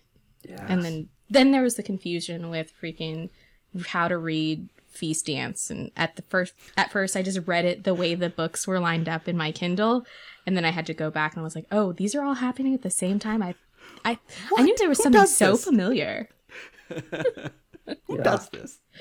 who wrote this how dare he Yeah, that, I mean, it- it's a it's kind of a common story, right? People that, that Mhm. saw the series and didn't know about it. it. It's so weird that these books. I mean, these were huge books before the show came out. They were bestsellers before the show came out, but so many people didn't know about them, including me. I mean, I, I'm so grateful for the day that Diddles brought it up. Sorry, that's uh, what I used to call Brooke sometimes. Uh, that Brooke brought up the fact that these were books to me because I would have never. Pro- I mean, maybe never found them and wouldn't have Yep. you know joined you know joined Same this here. whole community it's just crazy exactly and and i keep coming back for some reason glutton for punishment I, God, am I? Jeez, we're sitting here how many years deep after the last one, and we're still just clamoring as to It's- figure out what happens next. We're we're reading theories. We're on Reddit. We're on Twitter. We're reading other people's back and forth during a Song of Madness, and I'm just sitting here like, y'all. okay. Here we still are. so so what I mean- it then? What what do you think it is about these books that keeps you coming back? Why why is it so important to you? And if you would be so bold why is it important to all besides an us other crazy amazing escapism but it's also sits in in history as well. Like there's a reflection of our own history um in these books. It's not just rooted in complete fantasy where nothing makes sense. There are very defined moments in world history that sit these books sit upon. So i love um uh war stuff about like the war of the roses. Uh the faceless men are actually based on like a group of um i believe it's a group of people. I forget where like there there there's a guild that exists that the faceless men are based off of. Um just like the maps of westeros themselves you flip europe over a little bit and there scooting everything about an inch or two and there you Mhm. are yep yeah. um, but it's the fandom that keeps me coming back. It's everything that these people put their hearts and souls into when writing, when doing podcasts, um, putting their theories out there. Maybe it's not the most researched, but those tinfoils are so much fun. yeah and people like 'em. just put their heart into it. It's not just right. and Gurm puts his heart into it, yes, but his this group of people, this group of um we're just a bunch of nerds Yeah. and mostly accepting nerds. So there's no like uh, gatekeeping when it comes to Song of Ice and Fire. Nobody's like, "How dare you not know this theory that was written like back in 2007? You're stupid and you should never come back." Nobody's really like that. it's pretty And so I- rare I- and Mhm. people are pretty quick to jump on people that are gatekeeping usually I was gonna say if if gatekeeping does come up, I feel like it's squashed pretty quick. So I mean, It's cool. try to. I that came up quite a bit in Song of Madness recently this Right. last year about There was like a like maybe like two or three people, but man, did they get squashed by the fandom so fast. yeah. It was like, sorry, you're basically gonna get blocked to the point that you might want to jump off Twitter at this point. Nobody wants to hear your nobody wants to hear your garbage. Take that elsewhere. Don't be so negative. And that's what I felt like it was. Like there's not a, not a lot of negativity when it comes to this fandom. There's healthy arguments Yeah. about who's a better character, but nobody's nobody's out there trying to like make anybody's internet life an issue Yeah. because Hmm. of say I don't like X, Y, or Z, or I don't agree with your thought on X, Y, and Z. It's very like, all right, we'll leave it at that. You you like X, Y, and Z, and I like ABC. It's Done. I've, I've often wondered why why this fandom is is that way and so engaged the engagement component plus the you know seemingly open community because uh, you know i another series that i really like the Kingkiller Chronicles is also an unfinished work also has this same kind of time gap where people could be jumping in and doing all this similar kinds of stuff. And maybe i just haven't found it. I didn't look really really hard but i didn't find it. I didn't find you know a wiki that is ex- as expansive as as the Song of Ice and Fire wiki. Something about these books, particular, and the nerds that love it, uh, gives this fandom so much life and energy that I don't see even in other very similar veins of nerddom. It's interesting. Even even Tolkien, like, I, I you don't, and I know it's much older, but like, they're super fans of Tolkien for sure, but they're not maybe because it's settled, you know, and, and settled for a long time, but you don't see a lot of this kind of all the fan fiction and all the, you know, these, this huge community around it. Well, it's just the sense of community that results from the fandom. Like Yeah. it's these, it's it's almost like if I stopped reading A Song of Ice and Fire at this point, you all would still be my friends. Like, Yeah. and you'd still be my favorite people to hang out with online and stuff like that. And that it's gone so far past the books for me, anyways, and that's that's pretty special. So It's true. Like I I feel that this community and just engaging with you guys has built something that I didn't think would happen over the internet. I didn't sit Mhm. here and think that I would have two friends that don't even live in the same community as I do, but Right. I talk to you guys at least once a week if or we like each other's posts mm-hmm. cuz I we think they're funny. Like there's a connection that I never really imagined I would have in just the space of the internet and in this cool. community like i've you know nobody judges you in this community especially or a song of ice and fire coming in late in the game Yeah. like we're not sitting here nobody's Welcome sitting aboard. here and going it's not 1990 whatever when the first when game of thrones came out and you weren't a fan since then how dare you no one how, how dares you in this community Yeah. Hmm. at all. And Yeah. it's since the I believe maybe the reason why there's so much is because George isn't done. Like when you bring up Tolkien, it's been done. Like the movies brought back this fervor Mhm. for like Lord of the Rings and like The Hobbit, but it only brought back a spark. Whereas the books, the series isn't done yet, so there's so much opportunity for you to jump in at any time. And the show when helps maybe in bring 10 15 years when he's not when he is done will there be as much fervor i think that's half the reason is because it's not done yet and we all know it's not done yet and he said maybe two maybe three yeah. he doesn't know how much he information in that wonderful crazy mind of his he has to put on paper Huh. Theory Well- time? Unproven theory? What's your favorite one? oh gosh do you want tinfoil or do you just want ready unproven theory Whatever, whatever you want to bring okay is what we tinfoil some of my favorites are the really like outlandish stuff like Roose Bolton's a vampire and uh and um Varys is a mermaid. Those are so much like Like that one's so you. I've it's so ubiquitous, but I've never read it. I I don't even the know what mermaid or the no, vampire one. The mermaid one. Like I like. I Oh, don't, it's I don't even I, know what forget it who wrote it. on. It's so short. Yeah. It's so short, but it's just so funny because you're like plausible, maybe. Especially the Roose Bolton one is just like the one where you're just like, yeah, that guy's kind of a vampire. Oh, yeah. he bathed. Is he like Dracula status? Is he bathed like blood? Like where are we going? Is he bathing in blood? See, Edward. I feel like the proof for the for the Roose Bolton as a vampire theory could have just been a gif of somebody going like, "See, Or the blinky guy where you're just like, yeah, That's so true. So those are my favorite like tinfoily ones. Um the ones that I think are probably gonna happen are definitely the involvement of Sansa in at the end. Like I do think she's gonna be the queen of something. Mhm. Um, will it be Westeros completely, or will it be just the North? Is where I feel divided because you can say that maybe she is Cersei's undoing, and she never thought of it that Sansa would come back strong and take over Westeros. Like maybe it's not Bran, or is she gonna realize and re-identify with her true Starkness and say, "Nah, I'm sick of y'all. I'm gonna continue Robb Robb's legacy." and make sure that the north is just the north like we're going to take whatever we can from am i going to take the Vale am i going to just take from you know her mom's seat and just go all the way up from the neck like where are we going to go with this that's always the question so and then Dany i just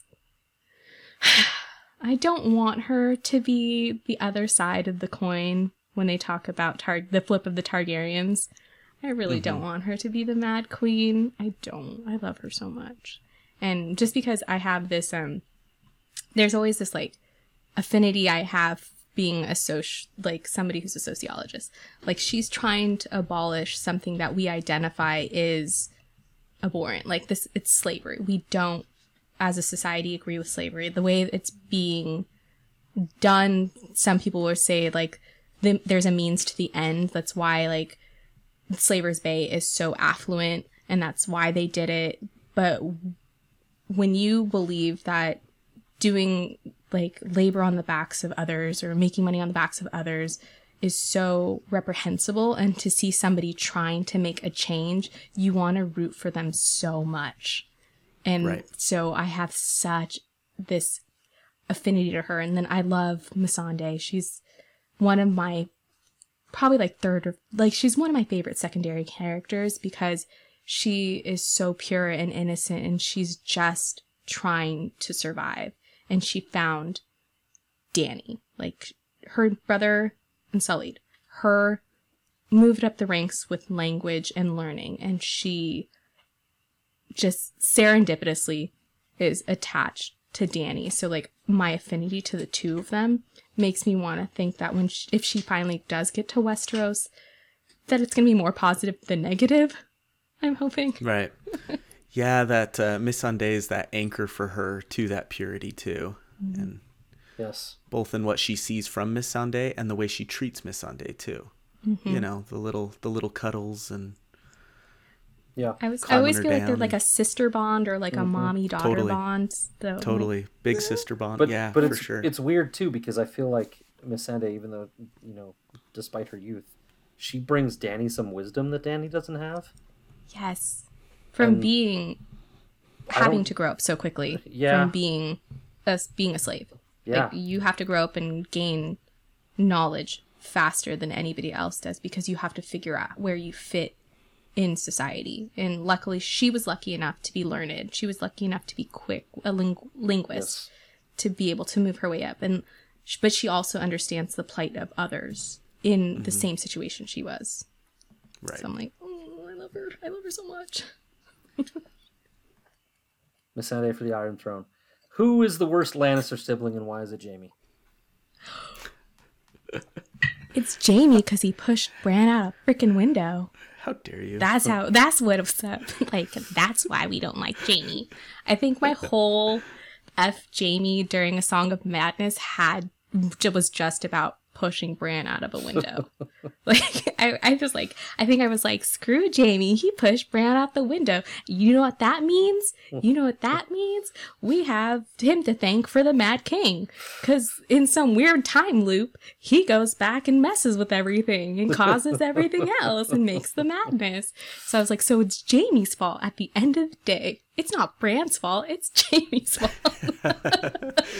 We talked you know about what's that funny, a little though, bit is- in our what if episode.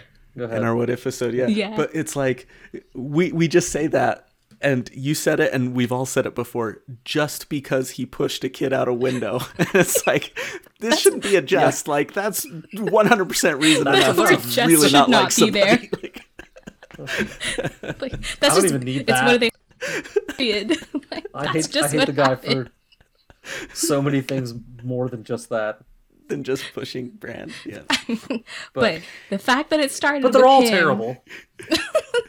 but honestly, who's the worst? See, I think all of the Lannisters, except for me, Genna. Genna's my favorite. She's the best Lannister. Yeah. She literally went up to Jaime and was like, basically like, "You suck. You suck. Your sister sucks.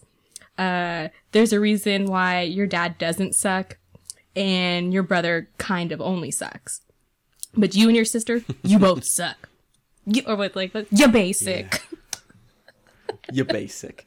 they're basic. all so broken that's the problem they're all just so broken They are. I mean, Cersei. We already talked about why I don't like Cersei, and it's not that I don't. I it's a love hate relationship with Cersei because she's she cray. She's full on cray. She's went off the deep end.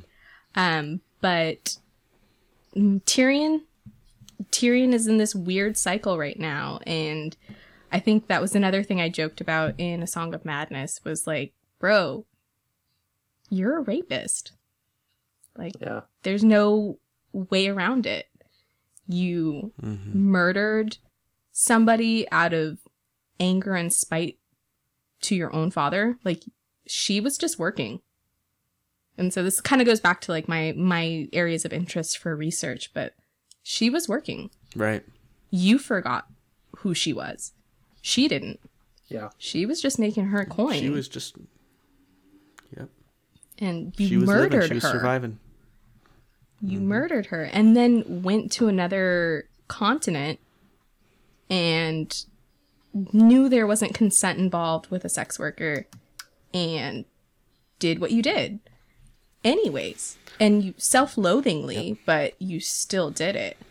So that's that But makes it even Tyrion more has- It all selfish Selfish. it made it worse. The, the self-loathing made it worse somehow. It, I mean, uncomfortable. because he be well, it, well there's there's something i mean it's barbarous either way but there's something to be said for somebody like what Bran does to hodor that is doing something awful and doesn't know it's awful it's still awful and we need to judge them for it but tyrion has so much self-loathing about it because he knows how awful it is and still does it and Yeah, so it makes it worse why. There's just like this when you're reading it, there's the like red flag. Like what do they? What do people joke? I made a scarf with all the red flags that popped up for you. Um, but there's just this energy of or this self-loathing while he like you know she doesn't want it. You ad- fully admit to it that she you're not in. You know she's not, even though she is a slave. There's no consent. Just because she's a sec- sex worker, there was no consent involved in this exchange. And you know it. And you're angry at yourself for her. Like, there was this weird reflection. Like, I forget how she puts it, but it was just like, I know she's disgusted by me and I know she doesn't want to do it, but I'm still doing it. That Yeah. just There's- affected me so much. And like you cheer for him of- in like the first two, three books. Yeah. There's a sense of I think people kind of some people let Tyrion skate. And maybe I was even guilty. There's a sense of that people let him skate a little bit for, for especially for that second thing that that second scene you're talking about. And I think maybe I even did a little bit with the language I used the first time we covered it. Because technically, legally he's in he's in bounds. And Yeah. people write that off. They're like, well, you know, he didn't do anything wrong in their society, but like dude knows it's wrong. He knows it's wrong. There's no consent here. There's no willingness. You are you are taking advantage and hurting this person, and you know you're doing it. And so throw the legality out. Who cares? it's it's rape. It's the So- um, Yep. paying customer. Like uh, we as a society love to say the customer is always right, Mm, and yeah, sometimes. he he knows it's wrong though, which Yes. frustrates me to no end. I mean, Yeah. you cheer for him through freaking Game of Thrones, ACOK, a sauce. Like you're like, yeah, I'm there with you. Take those people down. But as soon as he loses power, he loses his understanding of the world. He's just angry Yeah. at it. yes. And I know and I respect that when you lose so much, you have every right to kind of live in this deep hole because you are trying to figure out your place in life. But the fact that he takes this rage out on two women is what kind of bothers me the most. Yeah. And that's why I'm like that's why I have my issues with Tyrion. he is, and all the all the Lannister kids, frankly, are are victims um, of their father and are passing Yep. are passing their experiences on to new victims, which is Exactly. I mean Yep. just they make thanks they make Tywin. someone You're else so the victims. Tywin. You keep tie winning, boy. Even Uh, off the chamber pot, you Tywin winning. You don't guess. Are- shit gold. should we move on to chapter analysis section two? Yeah. Speaking of like people who are damaged and stuff, let's go into Uh, let's go into Lysa and how Great Oh she's- segue. God. goodness. Lysa, how she's doing. She starts off pretty calm. Um, she says she, when she first calls Sansa into the throne room or into the Great Hall, she says that she'll not be hard on Sansa. She mentions bringing in a, a whipping girl, I guess, and stuff to take the take the whips for. Um, do you think that's true though? Would or was she planning on uh, flying off the handle regardless? Oh, absolutely about to fly off the handle regardless. They talk about immediately that she is like three cups to the wind and has all this makeup on to cover up the fact that she is red in the face. Like from Mhm. like the get when she like walks in, she's like, I could see all the paint. I'm trying to figure out where the um where the quote is. I remember she basically talks about. about all the Yeah. paint on her. Yes. So she's trying to cover up that she's already angry and drunk. So she, what she's trying to do is trying to get Sansa to admit to something so that she can make her feel safe enough to admit to something. lull so that her she can into then- a sense of security. It's but, exactly but what she Lysa's trying to doesn't do. really though. But she She's doesn't trying. though. Like she doesn't fuck around at all. Like she immediately goes into the kiss. Like immediately, Well, I- doesn't she? I think she there's this like. energy like where she's like trying to sit here and maybe I don't know if she's trying to project power because she's doing it in the high hall. But she's also trying like there's like who are you putting this charade up for? Like why are you wearing makeup? Why are you doing it in the high hall? Like there's all these key things that Sansa already knows are in place Yes. that make this sound bad, but I don't know if Lysa understands that Sansa would pick up on these things so quickly. That's my question. Because I don't think Lysa's. Yeah, I don't think she all there. does. And Lysa, yeah, Lysa, Lysa has a much higher opinion of herself and and what she's capable of doing and uh, capable of manipulating people than she actually has. So that's a big part of it as well. She's convinced herself that she can twist Sansa's arm and do whatever she wants to do, and really, you know, uh, she can't. Uh, whether from the alcohol, um, she's obviously inebriated, but also a lot of a lot of the the emotional stuff that she's holding on to. Yeah, I, I was gonna say. I mean, Lysa sucks. I don't want to say she doesn't suck because she sucks, but she's a she's a victim too. She's been a victim for decades, and It's hard to yeah remember and that. Sometimes. she Mhm. probably saw that happen in the in in the garden in the snow. b- Was a complete wreck, cried all day, which is why I think her cheeks are are having so much makeup to deal with the fact that she's been grieving all afternoon and f- probably alternating between grief and rage and all sorts of other After getting what she finally of- wanted. right and uh, right and having it torn torn away from her again um you know and By it Cat. drudges up Yeah, that's exactly what it is. again. It It is drudges up all Cat this history. 2.0. and so she drinks. She puts on makeup try to make herself look prettier to try to compete you know with her sister uh, uh sister niece.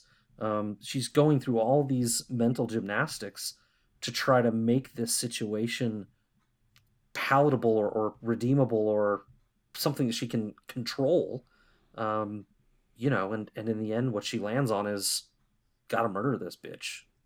And i think that's the only reason she chose the high hall frankly her goal from It was for the minute moon one was the moon door Oh yeah, and absolutely. she goes through, Moon I mean, number one. in that conversation in that conversation she goes through denial about you know why would Petyr chase you? She she goes through pain and guilt uh, the memories of Cat and Petyr the abortion that happens. She goes through anger and bargaining talking about going easy on sansa um, the whipping boy that you mentioned. Um, she gets angry and com- accuses her of having no honor she goes through depressive episodes and that's where it stops. She doesn't ever get to the recovering components of, you know, the stages of grief. But, you know, she goes straight to anger and, and tries to murder. But but there's just a lot, a lot emotionally and psychologically going on. Oh my gosh, yeah. I mean, we sometimes forget this woman lost was it 5 children in addition to the abortion? Yep. 5 children stillborn. 5. And I mean, the the toll that that takes someone. Her father said, "I ought to thank the gods that so great a lord as Jon Arryn was willing to take you soiled." Ugh. It's like that mother effer right there. That, and and I get that the fathers were fathers at that time, but man, can you imagine the toll that that just takes on somebody Yeah. emotionally, and uh, for that long, holding on to the grief for that long, and then finally having a son and recognizing how weak and sickly he is, but just wanting to hold on to that as tightly as you can because you've already lost six others or whatever it is, and nothing in your life has gone the way that you dreamed or wanted it to go. Nothing. Even as the Lady of the Eyrie, Until until now, when she gets until you finally got your Petyr Baelish. right. And then there he is, kissing the daughter of the woman who you have your whole life been trailing in the footsteps of, been jealous of, and it's awful. Yeah, yeah. I mean, can you? It, it's hard to imagine because you go through all these years and you try to put aside that conflict, and then there she is, a visual representation of that conflict right in front of you, and the man you've pinned all your hopes on is there, choosing her over you when he's already supposedly chosen you through marriage, now chosen her again over you. That's heartbreaking. Yeah. It's a harsh reality. It's your most Well- hated rival incarnate right there in front of you, stealing your man again. Yeah, and it points also to, you know, the fact that Lysa is prac- is basically living a lie, right? I mean, she's living this reality, thinking it's real, but Petyr's heart has always been Cat's, and we'll get to that in a little bit. But, you know, she's probably held this lie deep down, buried, knowing it's true for her entire life and now she's seeing it play acted in front of her in the snow in a beautiful scene beautiful vignette Yeah, and it's not like I mean, she's she's in denial in the sense that she's kind of trying to blame this on Sansa, but she knows her eyes don't lie to her. She saw this all go down. So she saw that it was Littlefinger initiating the kiss. He she saw that it was Sansa pulling away. She may have heard the conversation back and forth. I don't know how close she was or if the sound carried, but she knows that it was Petyr. And but she she just can't accept it. she can't. Uh, it is. It's pretty heartbreaking when you look at it. It really is. Yeah. I feel like there's some like female intuition. Like at one point, Lysa knew Catelyn's gone. She's dead. She's not buried, but she no longer exists. So she thought she had Petyr. This was like the final, like end all be all. This was going to be us, the two of us. There's no competition anymore. And then you see from your balcony the man that you've loved, the man that you allowed to take your virginity uh, and also father a son with is outside your balcony window kissing your niece who looks just like your sister just the heartbreak and the gut punch Yeah. and then knowing full well it's never going to be you i think deep down she has an inkling like she understands her position with petyr baelish Yeah, I think you're right too. But but also psychologically, the specter, the specter of Cat hangs over it, and is playing with her. I mean, look, Lysa has been manipulated. For as Matt I think was saying, I think, for much of her life, and you know the specter of Cat even dead reaching beyond the grave to manipulate her life is triggering her psychologically, right? And so there's a lot going on here for her. And and you know, you got to remember Lysa when when all of this went down, when when all this started, this is a girl that fell in love at 9 years old. She consummated that love at least on from her end at 10. She had an abortion at 11 was married away later at 16 or 17 to to a very old man in, in his 80s or 70s at least i think i don't remember the exact age of jon arryn at the time but she still pined away after petyr at that time she had her first child in the end at 26 the, the that was not aborted and frankly i think misa maybe just mentioned it's probably petyr's and, and not Jer- jon's um, and jon had stillborns previously also but and, and there's maybe that timeline seems a little weird. I mean, falling in love at nine, consummating at ten, abortion at eleven. That's very early. I mean, medically, that's early. what the hell Gurm Yeah, I, I I wonder if if that was a misstep on his part. Could be. He miscounted his years or something. Could be. I, I often try not to blame it on Gurm, but I don't know. That one just seems like whew. But you're right. The years match it up. on the Gurm. The, the years match up. You don't have to Did cover you your just laughs. Milli Vanilli? you you Did can you just laugh. Milli Vanilli us? when when when the scad brings the humor, Matt just laughs. You can just laugh. It's fine. It's a natural like this. thing. I don't know.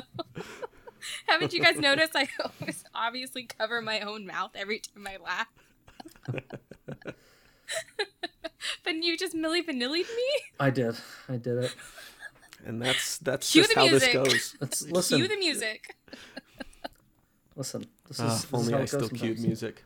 Man, we should at least. I mean, for Billy, for Milli Vanilli, we should cue the music because they would. We should risk it because We they would risk it. They would cue the music.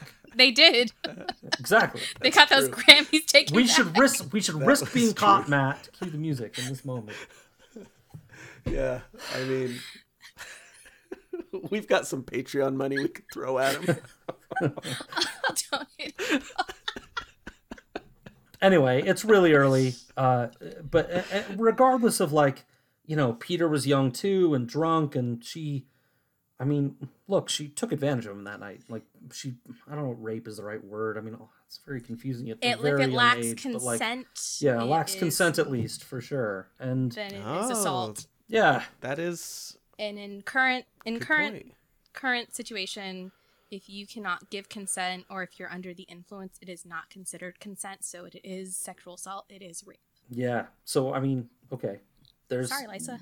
yeah, Yeah, so we're saying Lysa that says. Lysa sexually assaulted uh, slash raped John or uh, Petyr Baelish. Yeah, and whatever you want to say about her, after that, she, she that that action was terrible. But whatever you want to say about that action being terrible, after that she suffered basically sixteen years of abuse may be strong. I mean, she she was forced to have an abor- Manipulation, manipulation for sure. Abortion. She was forced into marriage. She Psychological miscarried, abuse. psychological abuse, all sorts of things that led her to a place where she's basically fabricating fabricating a world where Petyr loves her and that she's now happy with this child that she's finally been able to have. And here comes this specter from her past coming in to wreck it. And yeah, it, I mean, it triggers her for, I know that's a dangerous word these days, but it triggers her into a response. It does. Mm-hmm. And It must This is bring her back are. to 11 year old self of full on disdain and, and, and vitriol hatred towards everyone that was involved with keeping them apart. Like, he, he says it, he admits to it, she admits to it that it he thought it was Cat when they first had sex. Um, then Hoster, you know, just calling out Tansy his whole the rest of his like time when he's with Cat at um, Riverrun. Like he's just he's just he knows he did something wrong, and on his deathbed he is going on and on about the fact that he forced his daughter to abort a child, and everything after. You know, like there, he probably f- felt responsible for everything she went through after, but that's like an afterthought, and so she's the one living it. She's the one that has to deal with everything. She's the one that got. She, let's be real. She got screwed over psychologically, Absolutely. physically, Big time. emotionally, just everything. For a well-rounded person, how would anybody be able to come back from that? Like all these things that people did to you, and then are we really questioning if Robert Arryn is uh, possibly Petyr Baelish's in this? are we really questioning? Uh, I mean, I think it's a question. Um, Do, are we are we going on the affirmative on this one? my opinion is that he is. I I don't I don't know that we have affirmation. We don't have anything. I was like, we're Um, just tinfoiling it out here, huh? I'm I'm gonna just be contrary to be contrary and say no. It's Jon Arryn's kid. and I'm going to play the middle ground because I think there on both sides you have like an older man who's trying to have kids with somebody and there's a more the what did they say the percentages are higher with having issues with somebody who is older being the sperm being older. Yeah. Um, Right. But they also said that Petyr was a sickly child as well, if I remember correctly, or he was like a small child. Yep, he was. So Uh huh. so Gurm gave it both ways. That's barely the middle I- ground, but if, if guitar is taken and drums are taken, I'll take lead vocal and I'll just say, yeah, for sure. I'm tinfoiling it out. I mean, they tell you that Jon Arryn had all these miscarriages, not just to say that he had no other heirs, but to lay the foundation for the fact that he's not going to have a healthy child. And Lysa had, eh, healthy is a stretch, but she had a safe born child that lived. And I think Gurm frequently leaves these trails in order to tell us something.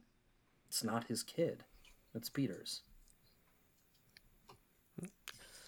There's something to it. There's something to it, especially with him being kind of small and sickly like Petyr was as a kid. But like Misa said, the uh, just you know you play the percentages sometimes, and maybe he ended up having a kid. He was able to do it, even though the like Misa said, Jon Arryn's old. The sperm's not quite as strong, and so you'll have a less healthy child potentially. But I don't know. Maybe it's Vardis Egen's. Not sure with that. Uh, okay, so do, do you guys do you guys what do you think of of Sansa going to the moon door? So she's being dragged, right? I mean, we read it in the summary. She's being dragged, pushed, prodded toward the moon door. And she kind of I mean, Lysa's much heavier than she is, pushes her there. But Two to three stones. That, two to three stone is what it says, yeah. right. Yeah. But but Sansa also has what I what I have called some pretty awful instincts. That she she's like, if I just do what she says, she'll let me go, and actually unlocks the door herself. I think Sansa thought it was an intimidation tactic. I really think I agree with you. She does not have any sense of people yet. She's starting to learn, but she's brand new. She is a novice. And she thought this was just going to be an intimidation tactic, like from the get, like, oh, who came to get me? Marillion. Uh, great. Uh, can you go now? That was kind of her attitude with him from the get. She's like, "Can you go now? I don't need you." He's like, "Oh well, he, she told me to come get you." Oh, okay, I have to go with this guy. This rapey bastard. and so we're not going to her solar. We're not going to her sitting room. We are going to the high hall, which has not been used since I guess it hadn't been used in a very long time. So and then everything where she was sitting, where Lysa was sitting, the fact that it was double barred, it was barred from the outside as well as barred in from the inside by, by Marillion. So I thought, I think for her, a 13 year old girl, she's probably like, okay, this woman's just trying to intimidate me. I don't really know what's going on, but if I play along enough, she won't do anything serious. She's not going to kill me. She needs me. She's not going to beat me. She's not, I don't think being thrown out the moon door was something that was on Sansa's mind at all. Yeah, hindsight is I twenty agree. twenty, my friend, as Chevy Chase says in Dirty Work, uh, a classic film that everyone should go watch by Norm Macdonald. But uh, and so it's it's easy for me to say it, I guess. But like, what does she think they're gonna do when they unlock the moon door? Not open it? Not throw something outside? Let me not directly answer your question, Scott. um, I was just thinking about how Sansa has had it rough since she came to King's Landing, but at the same time, she's always had that quote unquote hero who's been able to come in and and save her a little bit. Whether it's Sandor Clegane, uh, whether it's Dontos, whether it's even Tyrion, right? Um, the Tyrells, sort of ish. They kind of were there for her, but then abandoned her after the Red Wedding. Uh, and even Petyr getting her out of King's Landing. And so in her, she's always had kind of a safety net almost, someone she can rely on. And in the chapter, I think it's the chapter prior to this one, uh, Sansa has this chat with Lysa that's a little weird and she's a little like, it's a little awkward, just the two of them talking. But she leaves it kind of feeling like, okay, this might, this might be all right. Like, this might be okay. She's, Lysa's not how I expected or not how I remembered, but I think we can work together type of thing. So I think there was there was still kind of a sense of security that she felt. Um, I agree with Misa that you know I don't think she ever imagined that her flying out of the moon door would ever be a possibility. But you know you're right, Scad. Like at what point do you uh, wonder? Okay, the moon door is open. My aunt is visibly drunk and very upset. Sheesh. This How much be do you happening. tempt fate, right? Yeah. Right. Yep. Well, okay. You guys, I mean, you've convinced me mostly, I guess.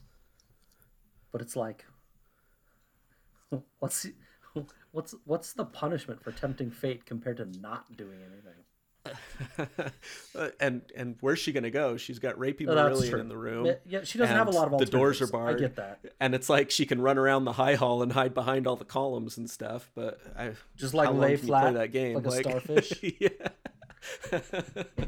No, it's it's fair. She doesn't have a lot of options. I, I don't mean to blame her necessarily. Just yeah. it, it's I get it. it's her POV, and we don't get much Mm-hmm. indicating that she thinks she's in danger.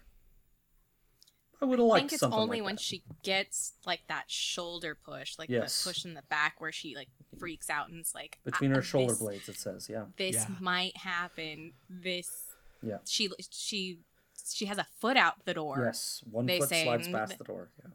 And you're just like, okay, maybe maybe this is where she this is this is the last chapter. Do we lose Sansa? Like I think my first read through was mean- like, oh god. Eddard Eddard died. Nothing is out of the range of possibility. That's true. It's and that's But yeah. Th- oh, those are the stakes You he feel gave that us. though in your throat, don't you? Yeah. Yes. Like Yeah. that the part about the shoulder blades. Like you feel that, and uh-huh. Did your did your like sh- did your shoulders like push back and you're like, oh god, like you almost felt somebody touching you there? You're just like, geez, I'm like I'm reaching out for something to grab onto. Like, "Oh." looking for somebody's auburn hair because that's what she reaches for is Lysa's hair. Ugh. She's like, "Don't do it. If you're going, I'm going. To, you're you're gonna come with me, girl." You're trying to grab something. How amazing that would have been guys- if they had both gone tumbling out the door. What a Like- wonderful. She falls and just like the hair just pulls down, and just like rips her ass over tea kettle out with her. It'd be amazing. amazing. Amazing. So let me ask you. Let me ask you this: If Petyr doesn't show up to save the day, would Lysa have gone through with it? Do you think she would have pushed Sansa out the moon door? Yes. Yes, because you can tell she's not in the right state of mind, and it would never. She, I don't think she would ever be in the right state of mind if Sansa was there. Like my little Sansan is. They always. They, she keeps talking about it. They keep explaining her as cat reborn, the even more beautiful. She has the Tully look about her, and Lysa would never feel safe with Sansa there ever, ever. And I feel that if Petyr hadn't walked mm. in, Marillion is culpable. He was so willing. He was getting everything he wanted from Lysa. He was getting Jon Arryn's falcons, belts, armor, you name it. He he had it good. You think he was gonna say no if she if like oh please or like what is it Willy Wonka please no stop Please stop. Don't. No, stop. Yeah. Don't. like yeah. no he's he's he's strumming along in the corner he was the one who barred the door he was the one who got her he knew what was going on E- even if it didn't as go as far he was fine with whatever happened it didn't affect him so i Mhm. think full well that sansa might have actually got pushed out the moon door I I agree with Misa one hundred percent. Uh, Lysa is not in a good headspace. I don't think she was considering any sort of long term effects. Only protecting her Petyr uh, and her her ownership of Petyr. Uh, re- remove the threat. I, I don't think she I don't think she was hesitating at all. Oh man, that's a what if episode, man. Do Something to keep in mind. Yeah, I don't know. What if Lysa had been able to push Sansa out the moon door before Petyr got there? It's an interesting what episode because, well, we don't need to go into it here too far, but we don't know what happens to Sansa anyway yet, and so sure. what ifing about it? We is- have one sample chap. No, we've got some Alayne stuff. yeah, I guess, we have a but- little bit, Yeah, very little. Yeah. a feast for crows did happen, Matt. Come on. yeah.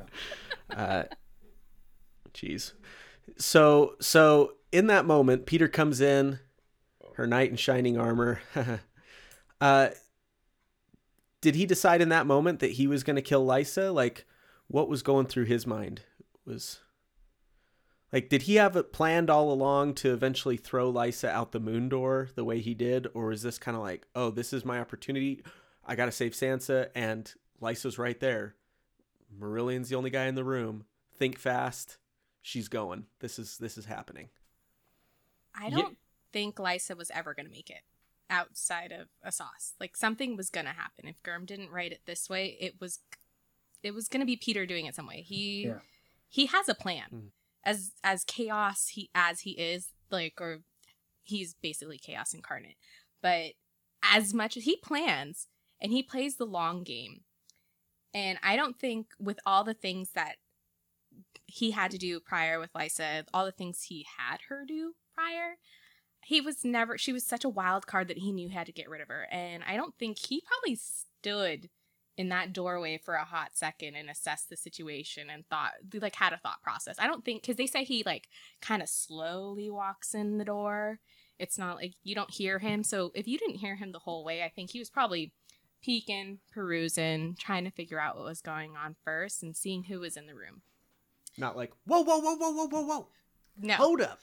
no, not at all. Because I mean, if it went as far as it did, where Sansa lost a shoe, you know, mm-hmm. he could have stepped in a couple seconds earlier if he heard commotion or knew what was going on. So I think he was kind of in the wings, going, "Who's in here? Okay, what's going on? Think, think, think. Ten seconds. All right, let me slowly walk in the door and see what's going on fully." He knew he had Lysa there. He had Marillion. He was planning it like, okay, I know if I if anything happens, I know who to blame. I got this.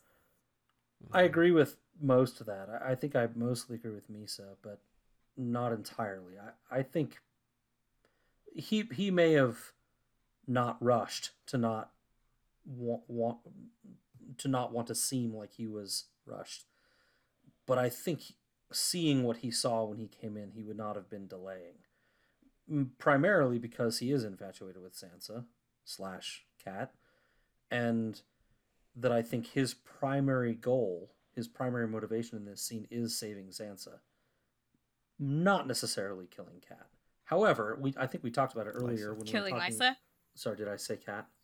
Yeah. I mean, whatever. How dare you. Siblings. Same, same, same, same difference. Same. Same you know, difference. Whatever. They're very different. But Kill, My kill the girl, not kill the boy. kill kill them all. Who cares? That's a good Metallica album. if anyone cares. Metallica. Yeah. But um, gifted to me on vinyl by Matt. Um, but uh, Christmas Kiss last year doesn't have a record player. Not but yet. He's I got still- his Not first on- record. listen, Not yet. COVID hit and I had plans. Uh, anyway, I, I think his primary motivation as soon as he saw the scene was, holy shit, I gotta save Sansa. I A am in love with her and B uh, have plans for her. Uh, so I don't think he probably dilly dallied about it. No shilly shallying, no ballyhoo. But um, but I do think he had plan. We talked about this already in the when we were talking about the snow stuff and and his willingness to just be you know very straightforward about making out with with this girl in the in the courtyard where everyone could see i don't think he's afraid of cat or, afraid of lysa i think he knows that he can control her and i think he's planning to kill her for sure this opportunity as soon as sansa gets clear this opportunity is clear and present to him and i don't think he hesitates a whole lot other than can i get a good enough shove to get her out the door uh, I don't think he's holding holding back a whole lot. I, I think as soon as he saw the opportunity and as soon as Sansa was clear, he had his moment and he took it. Um, that's where I am. Yeah, one thing I almost admire about Baelish, and obviously we don't get a POV, so I can't confirm the veracity of this or the validity of this, but it seems like, you know, Misa called him Chaos Incarnate. Mm. He has these overarching plans, but he's not like a micromanager in terms of planning out each step. It's almost like I've got this big plan, Yeah, and then wait for the opportunity to come and to move my plan forward and then take it Yeah. and he thinks fast and he probably went you know he probably sat there long enough to assess the situation of i got marillion here i got i can blame him um, got to get sansa sansa safe okay the moon door's right there she's right there i got to push her this hard to get her out the door type thing and then it's it's go time Yeah. right and meanwhile while he's thinking this he's so dang smart that this is his wheels are spinning as he's talking to Lysa as he's calming her down he's probably thinking about all of this Yeah. and but it, but it's also not just intelligence; it's preparation. Petyr has been gaslighting Sansa forever.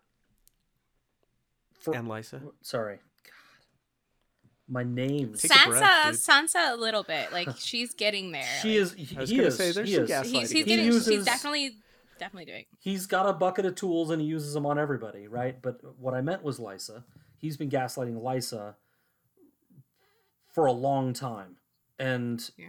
and now he knows when he comes upon this scene, he knows that all he has to do is talk to her. And knows exactly which buttons to push. You should trust me better, he says, after all these storms we've been through. There's no history which makes him kissing Sansa okay know what we've been through that makes his actions okay in this moment, right? Mm-hmm. That in what he did. But he knows that he can just push certain buttons and get her to look at him instead of you know, dealing with Sansa. They can get her attention. She is immediately on the defensive. As soon as he comes in the room and and breaks her concentration, she lets go and she's scattered and he's in control. The second he comes in, he's in control Mhm. because he's been setting this up literally for decades. Literally for decades to control her in this way. Yeah, he says uh, he says to Sansa in a prior chapter that the key is to know somebody, know what what is it, know what they want, Yes. And then you can start to use them. Yep. Mhm. And he knows exactly what Lysa wants. He knows exactly what buttons to push, and he thinks I I think he thinks he knows that about Sansa, and maybe he doesn't. Maybe he doesn't quite know her as well as he thinks he does. Yeah. Um, Yeah, that's that's the whole theory about Sansa, right? Is that she's going to be his undoing and he won't he won't see it coming. Whereas he Right, thinks he because- sees everything coming, but he doesn't see this coming. because the curveball that makes her different from Cat and Lysa is that she's got some Stark in her. She's got old Daddy Eddard coursing through her veins. That sounded kind of bad. Uh, I retract that statement. paternity. Yes. The- yes. Is her, Eddard Stark is, is her, father. Good lord. Like, did you I- go? Did you go Vader? Luke Skywalker. I need to go like me? splash some water on my face or something. I was gonna also say that um, I don't think Petyr can dictate or understand what Sansa wants because Sansa still doesn't know yet because she's playing Yeah. Alayne Stone and hiding her starkness. That when that starkness comes out, will he be prepared for that? I don't think he will. When she finally like takes back who she truly is, or at least blends all the knowledge that she learns to become true adult self or like pre-adult Right. self, Sansa. He thinks he knows King Little King's Landing girl, the little new new girl who came to town and was like excited about knights and jousting and like summer and sweet songs and being in Maegor's Maegor's Holdfast. Like that's not going to be her anymore. And I don't think he's mentally prepared for that. He's mentally prepared for the summer child, and Yeah. not a Yep. woman of winter.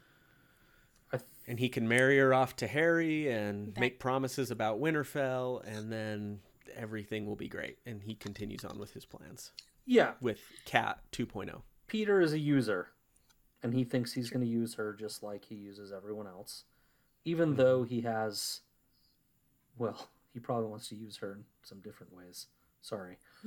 I, yeah, He does. but but but he's he's going to use her as a tool as well. Baelicious. Baelicious. Uh, and and and so I don't. You're right. It, it's almost like he's holding.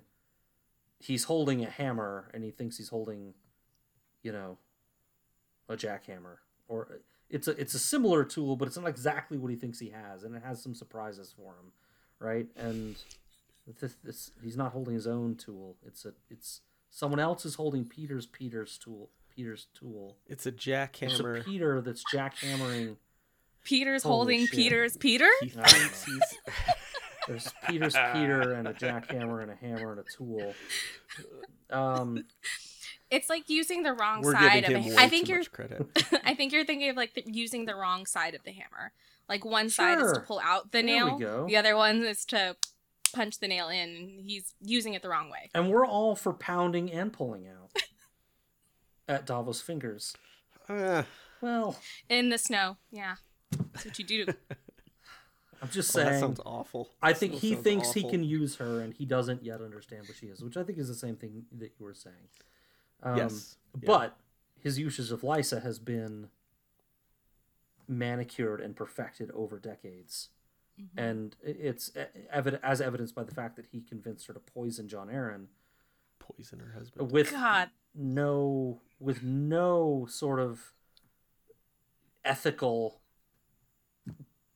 you know punishment on his end he doesn't feel any sort of No guilt. No restraint remorse. or guilt or anything for having her do this and it's kind of how he is in all of his relationships what how can i use this person to get what i need What is that psychologically when you're just like, you have no empathy, no regard for ethics or morals or anything that you i can just. think it's psychotic isn't it I, th- I forget if it's a sociopath or somebody. Oh, sociopath, See, yeah.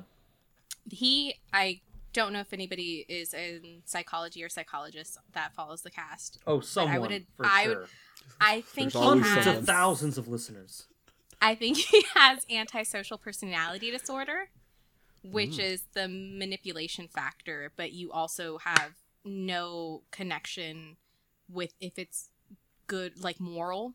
yeah Like you're charming and you're amazing and you're convincing. And until you get what you need.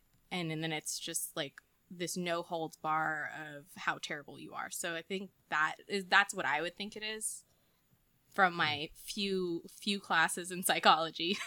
We we uh, armchair psychologists. Mhm. Yeah. We do that all the time. on Me this said there will be there will be someone uh, who listens to this podcast who will Shouts, without a doubt correct us, and Please that's let us just great. know. We just we just expect it at this point. We, we Remember have the one archery one? psych- Oh wait, That was amazing. Yeah, Sam. Sam. She Sam. just like flies in. She's like, guess what? Guess what? I know exactly how it is to fire an arrow in the rain. We're like, all right. Because That's turns out Sam. I've competed in tournaments since I was seven years old. Shouts and, to Sam. Yeah, she, yeah, I- I love finding out about these things Yes. in the Khalasar. It makes our Everyone day. has them. Yeah. Yeah. Um, do you? Well, we t- well, hold on. I, I, I, I, well, I spoiled the reveal about. about I was about to say, I was like, um, How- shall we go back to that? How did how did that hit you? Is the question. Because it's just like in a paragraph. Tears, tears. Yeah, you told me to use the tears on Jon Arryn. Like, oh my and god, then she those just last keeps five whining. minutes. Yeah, she just throws it in, and you're in the middle of this really intense situation that you're trying to come down from, anyways. Like, Yeah. Sansa's finally safe, and you're still kind of catching your breath from the fact that Sansa's not one foot out the moon door. And then all of a sudden, this mystery that's been put on the back burner for two books is all of a sudden right back into it, and it's super jarring, right? I, I have it right here if you want me to read it. It's the record scratch because I listened to this on Audible as well, and it's like that. Do they record minutes- scratch on the Audible? I, I did personally. My head went real fast. is just- Roy Dotrice, and I was just like, "Wait, I'm sorry. Did I just hear that correctly?" And then I like read it, me? and I was powder? on I was on um, public transportation when I read it, and I'm pretty sure somebody thought I was crazy because my head snapped. I was just like, "I'm sorry, what?"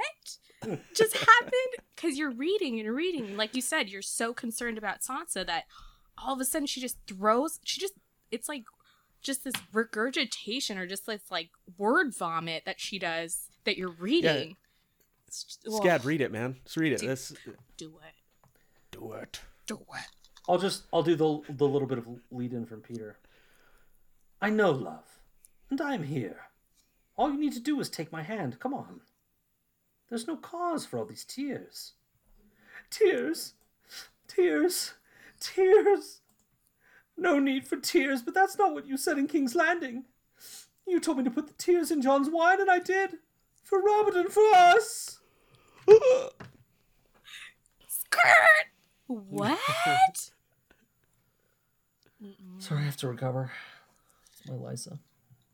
that You gonna was be okay? so intense Ah, but it was gorgeous read Thanks. I feel that this past 20 minutes is the most sympathetic anyone has ever been for Lysa. for sure she's still I think we've psychotic been- but still she's still a psychotic rapist, Matt. Like I'm I'm not coming on we've her already side or called anything, her a rapist but she's been manipulated basically her whole life. Yeah. So I'm not saying that we're wrong. And yeah. I just think I, I'd have never heard someone be as sympathetic towards Lysa as the three of us have been. Well, we're And more think enlightened than that's most a, That's an imp- that's an important side to to to explore. You guys, we are super important to this fandom. Absolutely. We are.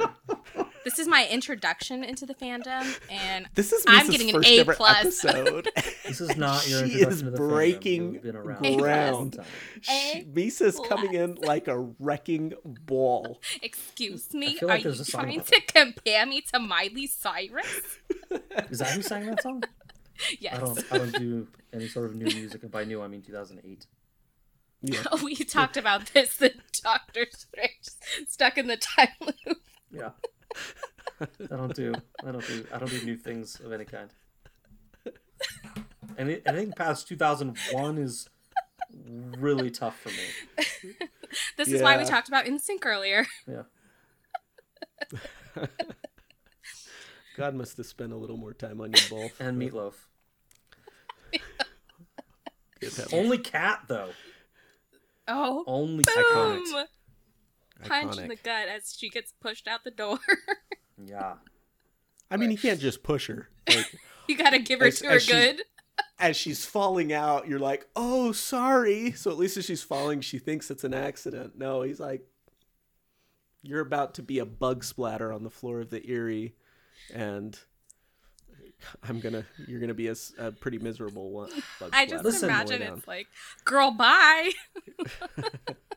But but here's the thing, and I know I know it's it's a silly, stupid little thing, because she's dead either way. But it's it's so Petyr to have to He wreck to her existence for the four before he seconds wrecks she her died, existence. right? I he had to you. ruin the fragile i mean i guess the push might have done it anyway but like he had to wreck any semblance of any reality of happiness she had by saying it was always only ever cat I just, just- think of Drago. I will break you. I, will, I must break you i must break you Nice, you see Nice he's a pull, man he's not a machine nice poll, both of you. Listen, i can go all night on rocky 4 You really could. just like, like, we- I'm going to ruin you before you Yeah. die. yeah Oh, Why? thanks. It's awful. Unnecessary, It's but let's do this. just push It's her more and get done with selfishness. this Like, Yeah, it's more selfishness, is what it is. It's cathartic for him. It Yeah. was. The it's other for thing him. is, maybe it's also george just trying to give something to the reader perhaps for funsies, Okay. just because it's it's so good it's It's so an iconic, iconic line. and It just like an he knew it, iconic and he knew it would he knew be. it would he be. knew it Yeah. would be. Yeah. but also Sansa's in there hearing everything. yeah She now knows every Yeah. dirty detail about the situation, and an extra push to remind everybody and to remind Sansa that I was in love with your mom, never hit her sister. So I'm looking at you, kid. Like you're next, baby. Hey, okay pretty mom. Very John, very Johnny Bravo.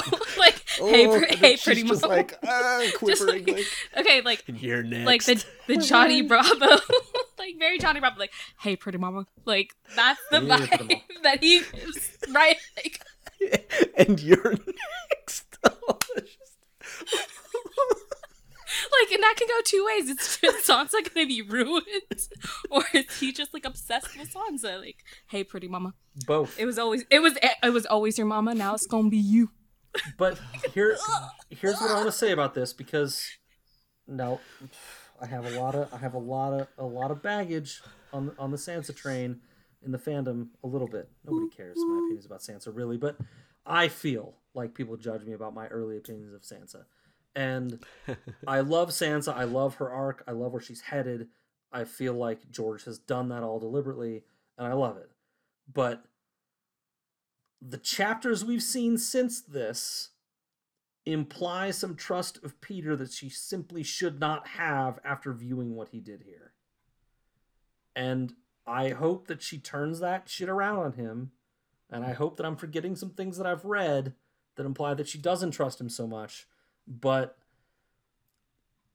she should be at attention and at, you know, status red every time he's around and every time he's making a choice and every time he's doing anything. Because the way she sees that he's manipulated Lysa, she should see that as a sign. In fact, he told her to look for those exact kind of signs. And if So you feel like she's not learning uh, she should, no, or she's not learning at the tier that she should be. I think it's complicated. For better or worse, this is the mentor she's she has, and she, he's the one teaching her the game. But at some point, the person learning chess has to realize that they're supposed to beat their master. the the The Sith apprentice has to destroy the Sith and train their own apprentice. And Sansa needs to see that sooner rather than later. And if she's gonna really be a player, she really needs to not trust this guy because he is the player. I, I, I, as I reviewed those chapters, I didn't, I didn't pick it up. Although it, doesn't never explicitly states that she's like, I'm all in with Petyr, or if she's not in with Petyr. I inferred from it that she saw him as uh, kind of a mentor of sor- sorts in a way that I can learn something from this guy. Yeah. He, re- I can learn something from it. He from did him. just save her life. He's, Yes. he Like, saved my life. it's- He's been successful. Yeah. Obviously, I'm worth keeping around Yeah. even though I'm just a smaller version of my mother, maybe. But it's almost like she starts to learn that she can use those things, and she's almost, whether she's planned it or not, she's at least how I pick it up in the later chapters, she's staying almost a step ahead of him in her mind. That's good. Um, I, I feel like uh, the Sith example was a good one. I was on this road trip I was on a couple months ago. I was listening to the audiobook of Revenge of the Sith, which is one of the best Star Wars books out there. The Revenge of the Sith audiobook or book is just primo Star because Wars. Because you don't you don't get the good. extra spinning lightsaber battles where they're spinning needlessly, Uh. like twirling the lightsabers inches from each other's bodies. You don't You're like literally lightsaber one inch from me. Just slice one down into my chest. That's not cool, though. It's not cool. Uh, and it talks about how Dooku never like trusted Palpatine, but Dooku saw this path of greater power, and he knew that Palpatine could be the person to teach him that, and so he followed Palpatine as an apprentice, full never intending. I think that's the way every Sith works. That's that's- every that's Sith, very Sith. comes in as an apprentice, knowing Is that that how Christopher Lee take got the bent fingers? Is that where he learned it? That's part of the lessons. The bent fingers, okay, the, like Palpatine's like, bendy okay, fingers." hold out your hands. Yeah. Now do this. And Like you have puts, like, arthritis. these- yeah. yeah, he. They they actually put It's little like part of it's part of the fingery benefits things package. on them. Arthritic hands.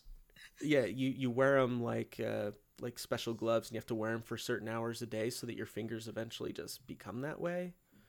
What are those shoes the poor Ugh, like girls this. in Asia used to have to wear? Yeah, I it just eventually it. like deformed them. Yeah. Um. Anyways, Crocs, I think they're called. yeah. So Are you talking? Wait, are you talking about? I don't when think they she's a full-on Sansa disciple. Sorry. like, like when they tied shoes or blocks into Yes, blocks that's what he's Yeah. talking for the about. shape. I was like, Those things. That's, Ah. it's, it's disgusting.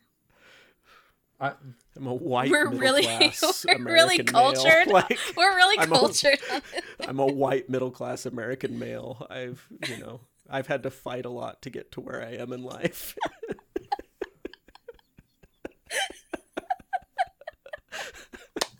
we're so privileged and we don't even know it. it's just like oh my uh, I was okay. You got this is a little bit of a tangent. One of the best comedy things I've ever seen in my whole life, Scott. I can't remember if I've talked to you about it. Is bumping mics on Netflix. You have mentioned this before. I don't remember what it is It's- now, but you've mentioned it. Jeff Ross, the Roastmaster General yeah, guy, yeah, yeah, yeah. and Dave Attell, Yeah. old school comedian, Yeah, one of my favorite comedians.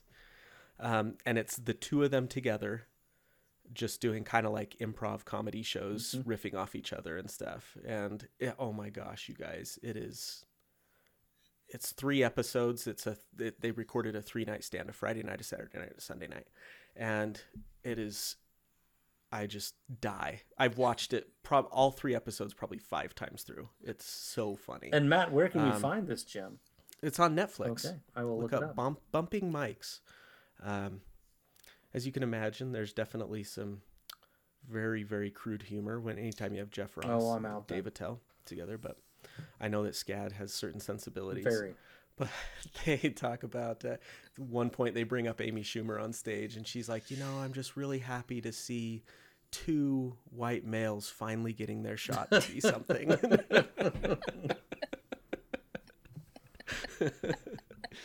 Anyways, um, speaking of white males, uh, There's lots of them in this series. Let's open I that bet. can of worms. Don't don't don't don't. how, do how, how do we feel about Marillion um, taking the fall for this thing? You feel bad for him? I No. Mean, does he deserve this? Yeah. For those that can't see, which is all of you except Scad and I, Misa just leaned into her mic, said no, and then backed up like Crossed my arms and everything. king of the forest, queen of the forest. Nope. I feel like it's one of those. Go ahead. Oh no, I was just gonna say it's a nope just because of the fact that he's disgusting and rapey. Yeah. Uh, do I like? Should he have? I mean, he's in the room. He's culpable. He's just as bad as anybody else because he led, he led and blocked Sansa from getting out in any way. He locked the door. He played his the song to make sure that the sound was blocked. Like he didn't do it, but I don't feel bad.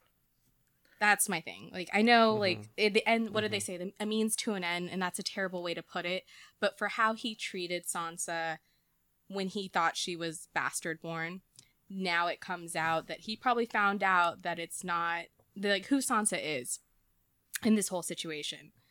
Then on top of that, he's done it to other people. Like they say in the chapter Yeah. that like Lysa had sent people away, men and women, mm-hmm. um, for talking bad about him, which means he's an issue. He is a sexual predator and a rapist. So do I feel bad that he was set up for murder? Not really. Not really. Your sense of justice is satiated here. Yeah, Yeah. a little bit, but like morally it's bad. Like he didn't do it, but the fact that he did all these he was involved in all these other things doesn't knowing full well he would have never gotten in trouble for those things because he had Lysa protecting him that I don't really feel that bad that he was set up for this. Yeah, it, it's one of those things For- where it's maybe I wouldn't have been the one pointing the finger and like calling it out and and pointing it out and being like that guy, but I would have been the Homer guy like receding into the bushes. You know, like in, in one of Lisa's memes, The- where where where I'm just like I'm not gonna stop this from happening. Right. You know, like I don't hate this.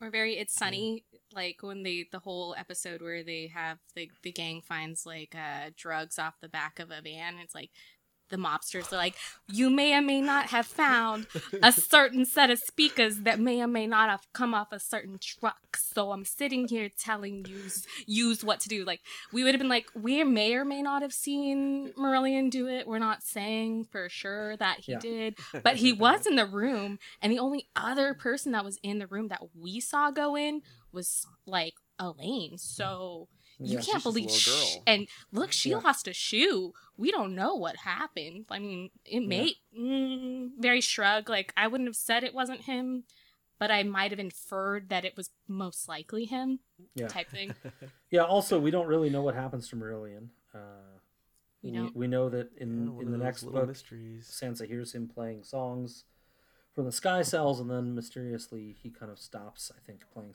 playing music, uh, or or at least Sansa stops hearing him play music, um, which means he could have finally succumbed to the Sky Cells, or it means potentially he's still out there and made a deal of some sort to do something. And I don't think we know Right. more than that. But, it, but it- how would he have gotten out with petyr baelish in charge only by making a deal with Petyr Baelish to sing a certain song ab- about I don't know what. Something that he helps made a Petyr. lysa song Ju- oh, oh, something. a yeah, cat I song mean, it would be weird It's because a- supposedly he's the one that killed her, right? And so letting him go uh, means that those in the household know that the supposed killer of Lysa is now free.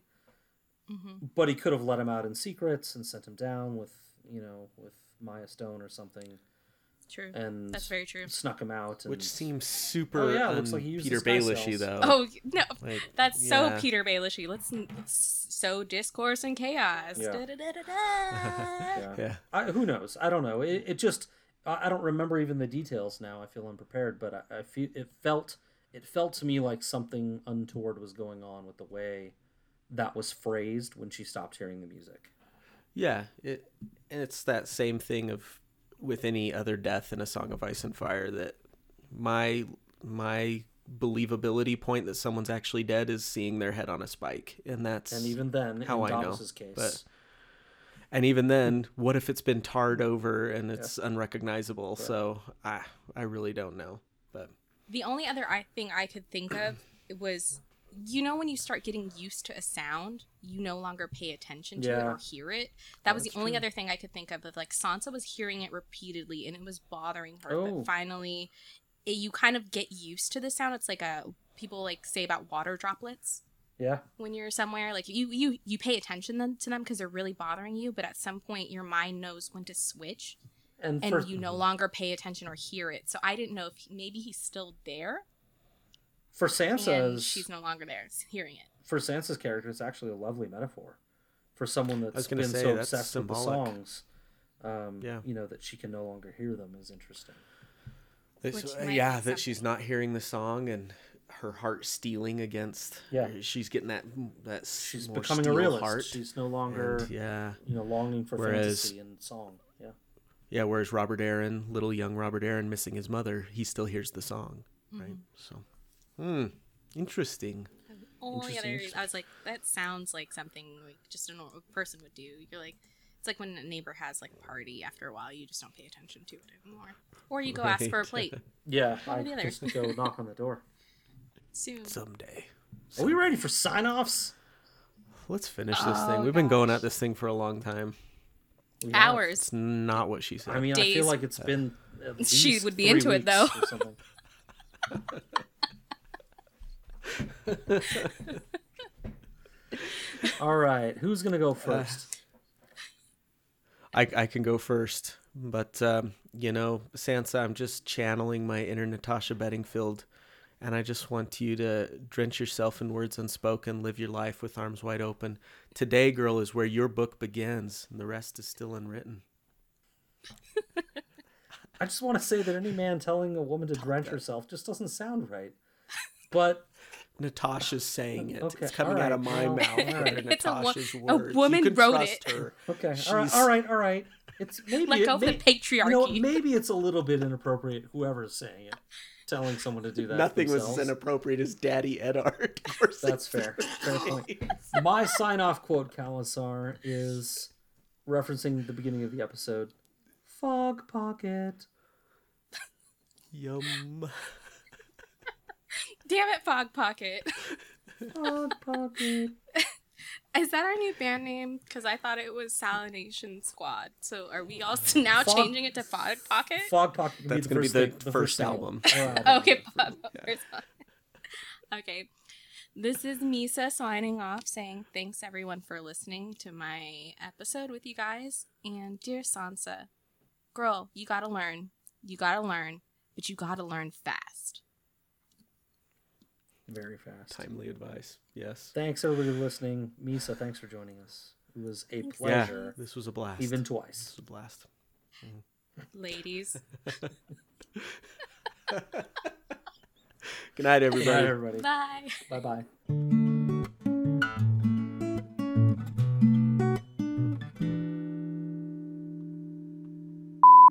Welcome everyone to Davos' Fingers, episode 104. Snow Castles with Misa. I'm Scatty, and with us as always is my buddy Matt. And with Hey, us hey, hey, that- for the first oh. time, Matt. Oh gosh. With us for the first time, Matt. Should we run it back? Yeah, let's do it We one more time. never run it back. We're gonna run it back for Misa. Um, Stop I'll, I'll being just do. so nervous.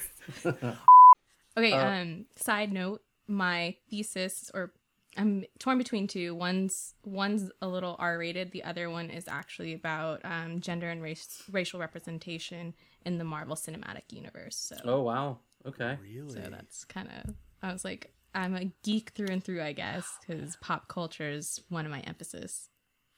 Man, that's interesting. I'd love to pick your brain on that. I feel like Marvel like gave it a shot, but like too late.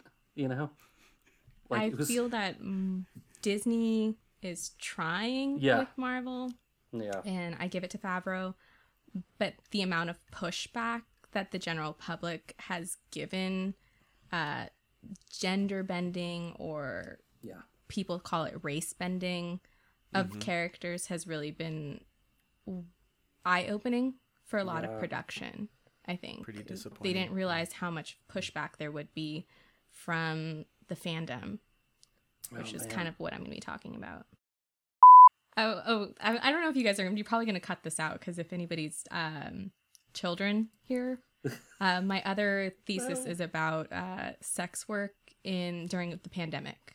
So, wow. uh, Wow. OnlyFans and how um, Yeah. strippers are utilizing cam work now to make money because you can't go to the strip club during a pandemic. So Yeah. it's kind of like the evolution and the fortitude and the ingenuity that women or and men in sex work have to apply in order to can maintain some type of income because uh, most of them are independent contractors so you can't have insurance you can't have a lot of things it so affects true. your rent it affects your mortgages because i mean some men and women make a good amount of money but now you're backed up on mortgage payments because you're not making any money right. Yep. So Yeah, that- both that's both the of other one. those both of those are, Yeah, are either way. fascinating topics. I mean, Link us up. there was were, were you gonna go into the the whole scandal that happened? Oh, I've forgotten her name. With now. Bella Thorne, yeah, Bella Thorne, yes. because that uh, affected um, income for a lot of For women. lots of them. yeah. Because, or I shouldn't say women, a lot of people that use the service of OnlyFans right, because it affected how much you could be tipped. It could have it affected how it got to your bank account or how long it took. You know, bills are bills. You they come like clockwork. You still have to pay them regardless. And a lot of people, I don't know how it is in Salt Lake City or in Utah in general. Like a lot of states aren't assisting very much in these regards. California and San Francisco, it's a little different but you read about other states and you see how difficult it is for a working person to stay afloat. So yeah, and work is work. it's all working people, and uh, man, it's uh, it's it's one of those areas of the economy that I don't think people think too much about regularly. But Mhm. um, yeah, they are definitely like a forgotten group, even Yes. though we talk we forget the we don't pandemic talk just about regularly. them frequently, Yeah, but they are used very frequently. Yes. Yeah, it's it, they're not talked about as if it's a profession, right? Yeah. Unfortunately. Yeah. Still, it's talked about in a negative way usually. Yes. So Yeah. Anyways, Both fascinating. uh, yeah, Way to that go might, dip, that, that dip might, it low real fast. that might go to the outtakes, but I think it'll go in there. the outtakes are some people's favorite parts of our episodes. Sometimes, though. You're hurting your Sorry. I do I do like steak, my bad. I I, I respect vegans. I do. I respect Bring you. on the cow. Yeah, can I have a medium rare steak, please? put it down my gullet. That's what. gobble gobble. But uh, Uh, Merton, Pearson, Collins, uh, the Frankfurt School. You can look those up on Wiki and get the gists of it.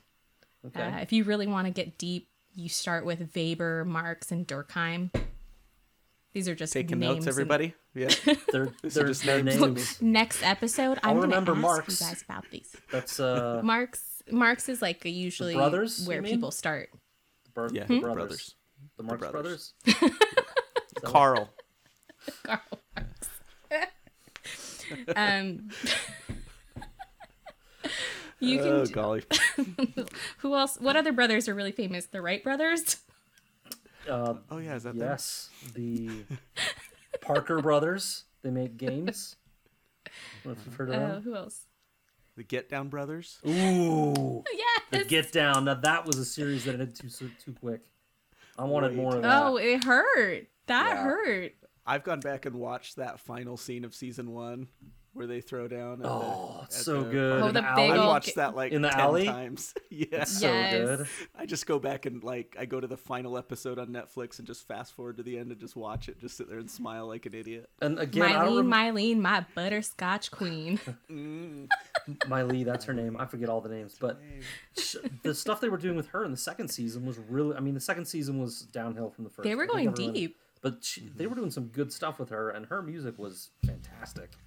I was really excited to see what they went with it, but anyway. It was just they ran out of money, and then the director Yeah. wanted to do go back to doing movies. Right? That was really like the essence of it. Yeah, I think Netflix said, "Well, Boz isn't interested unless we pay him a bunch more money, and we don't want to pay more money, and we don't want to do it without Boz, so or Baz, right? Yeah. Baz Luhrmann.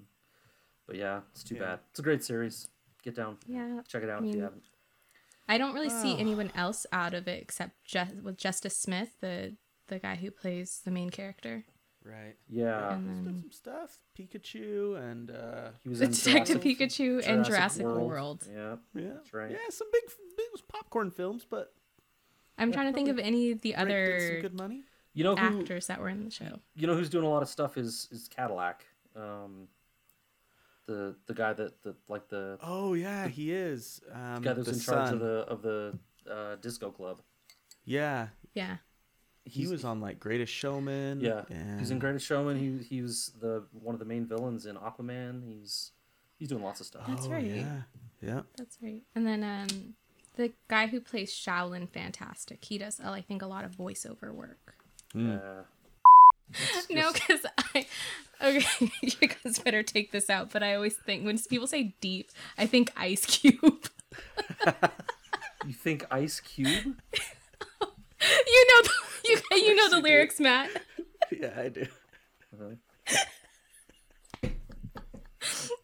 Uh, Ice Cube. Scott, do you know- That's that's uh. Do you know the? Okay, take this out. I'm asking you. But he raps so deep, so deep, put her ass to So deep, sleep. yep. Oh, jeez. wow. That's 90s hip hop for you. Especially Ice Cube. I'm, I'm glad it's evolved. I guess. Not really. No. No, has it though? I don't know. Mm. Uh, well, some So of it, ha- the underground stuff has probably gotten a little better, but Right. here, no, that's a different story. We, we're here for a song of ice and fire. That's not about hip hop. I'm, Well, uh, I'm trying to s- just in my head just wonder what kind of drugs he's using to put her ass to sleep. But Uh, but do I, I guess I should define It's this for drug. you. I don't. It's not drugs. I'm kidding. I'm kidding. Joke. I can't. I you can't know, if you if you hit something repeatedly, Scott, you can put it to sleep. I think I get it. I think I was kidding. All right. We're gonna get through this at some point, right? Hello, here's my cat. Would you like to pet him? That's it's an inside story neither of you would get. I don't know why I told it. I was just like, I was like, you have a cat? No, it was Oh, One- even better. one year I went as Gargamel and I shaved like the middle of my head and just like Oh, left I the remember when you were. Gargamel. And I Yeah. put Azrael, a and I were stuffed cat, on my shoulder, and I knocked on a door, our, our neighbor's door, who was having a party in addition to ours, and like joined the two parties. That's why I told that. Oh, that's a version of the beautiful story. That is really beautiful. Didn't even win best So costume cute. that year. Shaving my head. what? Yeah. Well, who did? And what did? Oh, I don't remember. I've had like twelve of them. I don't remember. Oh, that's so Uh, cool. Yeah, I don't That's so remember. cool. We stopped when we kind of when we had kids. It was like, uh, we're not doing these anymore. Oh. Freaking Lysa, poor girl. Your daddy tells you mean things. Your boyfriend tells you mean things. Your husband's kind of mean to you too.